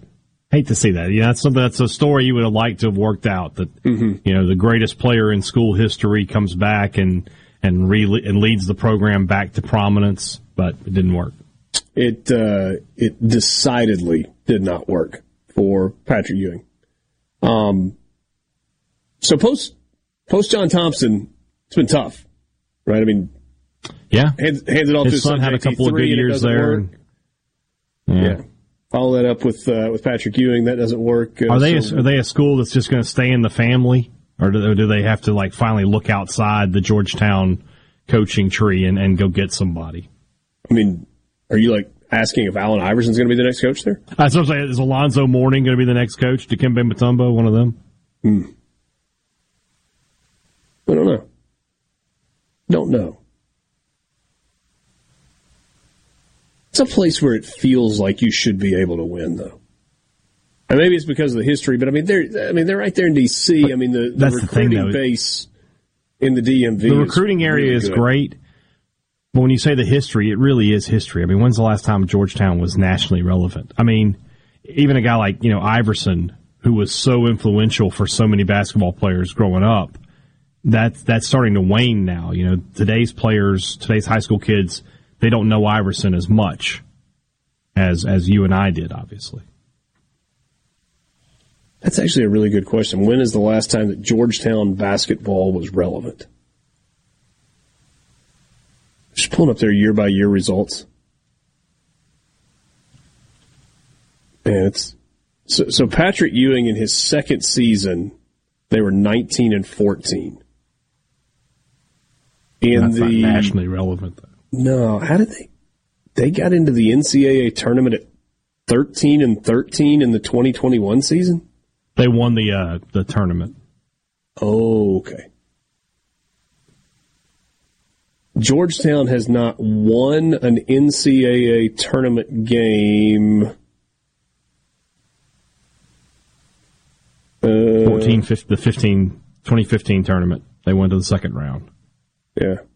There you go. They played in the national semifinal in 2007. Yeah. Okay. I forgot that John Thompson III, that there was somebody between him and John Thompson. Craig Esherick. Anyway, uh, not, we're, we are not a Georgetown basketball show. Just saw that that note was out there. I do think it's relevant though, right? So Syracuse open, but not really, right? I mean, they immediately announce who the successor is going to be. Give them press release. The press release is more about who the successor is going to be than Jim Boeheim leaving. Did you see Mike Krzyzewski said that they need to do uh, a better job of announcing the retirement of Jim Boeheim at Syracuse? It's like you, you want them to do a whole year long tour and butt kissing like you got there, Mike. Maybe some people just decide, hey, I'm done. Thanks, y'all. See you later. Yeah, the difference is Krzyzewski decided he was done. The university decided Boeheim was done. Well, true. But, you know, Roy Williams also was like, hey, guys, thanks. He, yeah, he did. I'm out. He, he, was he was just peace out guy. Some people don't need a, a like if if one of us were ever to leave, we're not spending the next 12 months talking about how great you are until you do leave. Speak for yourself. Yeah, not doing it. I won't engage. So it's a win-win, is what you're saying? If you win the lottery. Oh. I get Richard will talk nice about me and Borky will be quiet. It's the best day ever. No, I'm just messing with you. Or am I? Points to me. no making so Georgetown is open. That's a high profile job. I mean, you, you can Yeah. you can talk about whether or not it's an important job anymore, but it is a high profile job. Georgetown gets coverage. We're likely to see other jobs open. Wisconsin may open in the Yeah. in the next couple of days. There's a lot of discontent with Greg Gard. Um, and, and so pulling this back to the Ole Miss conversation about Chris Beard, this hiring cycle, the next hiring cycle, I, I don't know, but it appears as if, and, all signs are pointing to Ole Miss announcing maybe tomorrow that Chris Beard is going to be the next head coach. And getting to the point where you were offering the job to Chris Beard, he's accepting the job. There was some work that had to be done. And it was going to take, like, like if, if Ole Miss had just, I mean, I know this is a little silly, but if they had just decided, okay, we're making a coaching change, you couldn't hire Chris Beard in three days. Like, there's not enough time to do the type of research you needed to do on his situation before getting comfortable with making that hire. And so Ole Miss in the last three weeks really dug deep in on that, and now they're positioned to make that hire. Whereas this thing lingered for another couple of weeks, you could potentially have other more high profile, traditionally programs really taking a deep look. And you wonder if maybe one of those would be more attractive to Chris Beard than Ole Miss is. I've been told he really wants to coach in the SEC.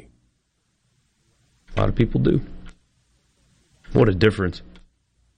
What a difference, right? Goes way back to what we talked about earlier. Yeah. Um, there's been some. What's interesting about this, by the way, so you, know, and you- you've got some people that are doing the "this will happen soon" per sources, and it's like just you know just everything, you know. It's going to break at some point, but this whole I, I'm fake breaking it is, is a little odd. I, I do find it interesting, uh, whether it was strategic or not, that either Ole Miss or somebody involved in this kind of slow leaked it.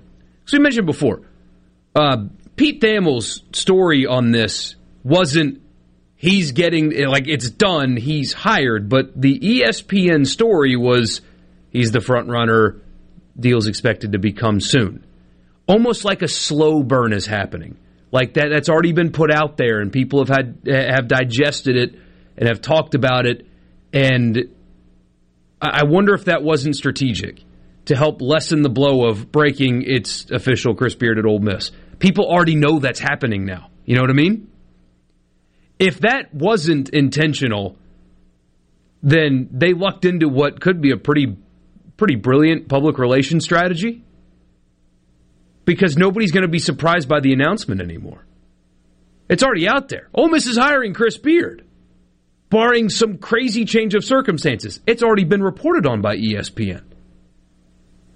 It lessens the impact of the formal announcement because everybody's expecting it to happen already. It's not a bad little PR strategy if that's how they actually approach this. Yeah. I don't know if it's intentional or it's just the nature of a coaching search. Well, Right? You got agents that talk, you've got assistant coaches that talk. The the coaching community itself is just a big old gossip ring. And you got media people that talk to coaching people all the time and agent people. So I did like this. We got a message from uh, this is an Oxford number. Be tough to win without practicing. Talking about Allen Iverson as the head coach at Georgetown. practice, practice. I bet. He, I bet he would have a different opinion of practice if he were a coach. My, my guess is call me crazy that you are uh, you are accurate on that. Hoops coming up tonight. You guys locked in on this um, this Auburn Arkansas game? You want the truth? Yeah. No. No, I'm not. The answer is no. Hmm. Got to finish Outer Banks my, season my three. locking will be yeah. my locking will be uh, reserved for Mississippi State Alabama tomorrow, which I'll have to listen to on the radio, but as it is. Did it used to be that way for you? Like, I, like I found myself no, no. pulled in last night. I thought the environment in the arena lended itself to, you know what, I'm going to leave it on this channel. I'm going to watch LSU Georgia after the Ole Miss game was over. And I find myself like, as soon as I get home tonight, I'm turning on the TV for Arkansas Auburn and it won't go off until the end of the LSU Vanderbilt game. And that's kind of how I grew up. Like all of the games were interesting to me at the SEC tournament. When did you lose that? Or did you ever have it? We'll be back. Sports Talk Mississippi. Yeah. This, this is Sports Talk Mississippi right here on supertalk.fm, the Supertalk Mississippi app, and always live on your local Supertalk Mississippi radio station.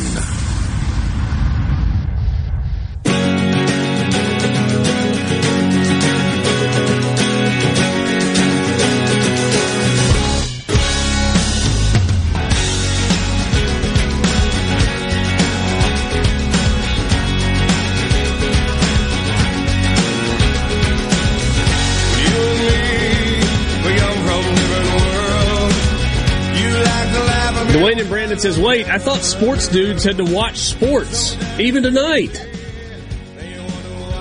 All right, so hey, Dad, the, the, what I was trying to get before we, we ran out of time just a second ago, I feel like in about seventh grade, we had teachers that would let us watch the SEC basketball tournament starting on Thursday at school.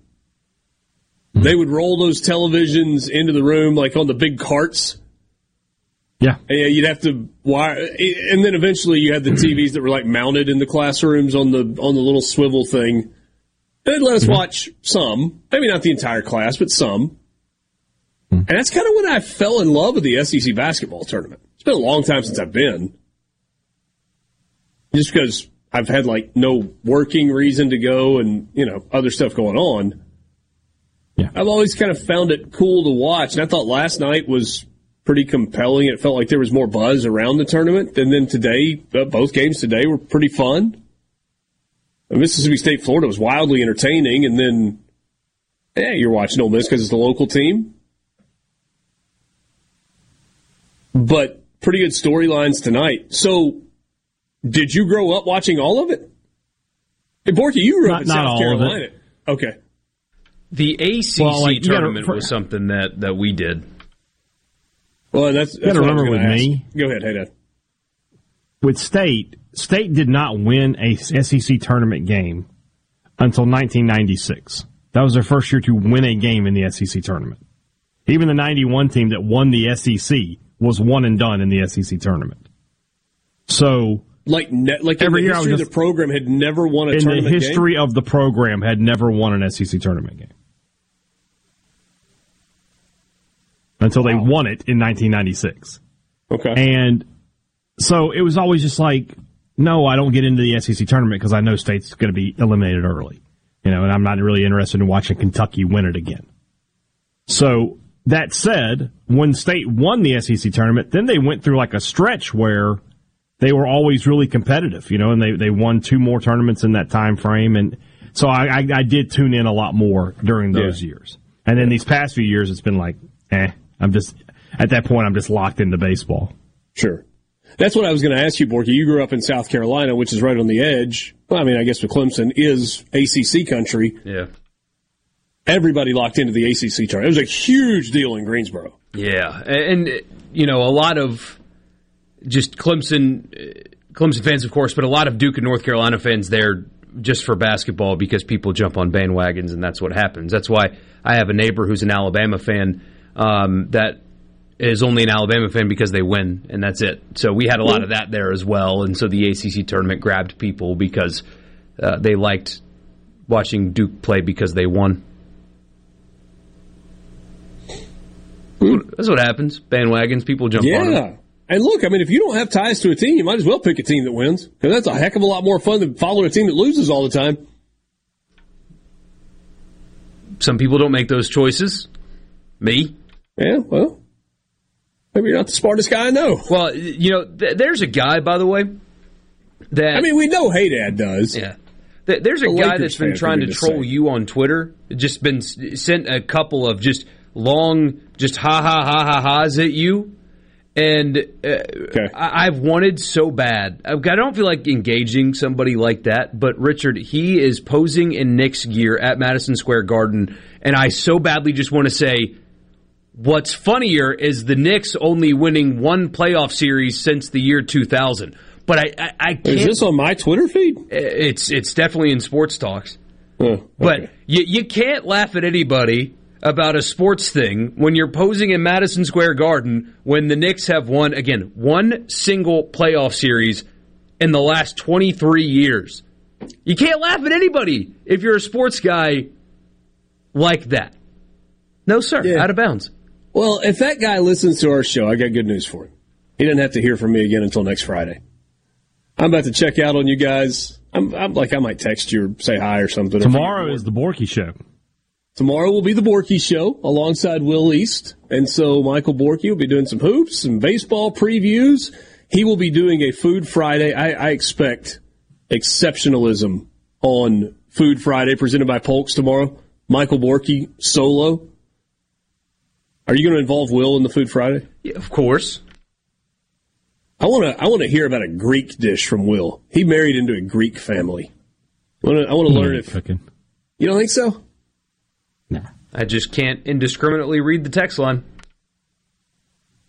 Yeah, well, yeah, no backup on Yeah. that. That's right. None. Yeah. That guy Um, sent me a uh, well. One of the guys sent me a message on Twitter asking to be unblocked, and I told him no. That's no. Fool me once. Shame on you. Fool me twice. Yeah. Yeah, not going to fool me twice. Uh, this weekend, obviously today we're, we're talking basketball a ton. This weekend, you got Ole Miss at home against Purdue, Mississippi State at home against Lipscomb, Southern Miss home against Valparaiso. Final non-conference weekend series for all three. And then we will uh, roll into conference play. For Michael Borky and Brian Haydad in the Pearl River Resort Studio, I'm Richard Cross. Good night.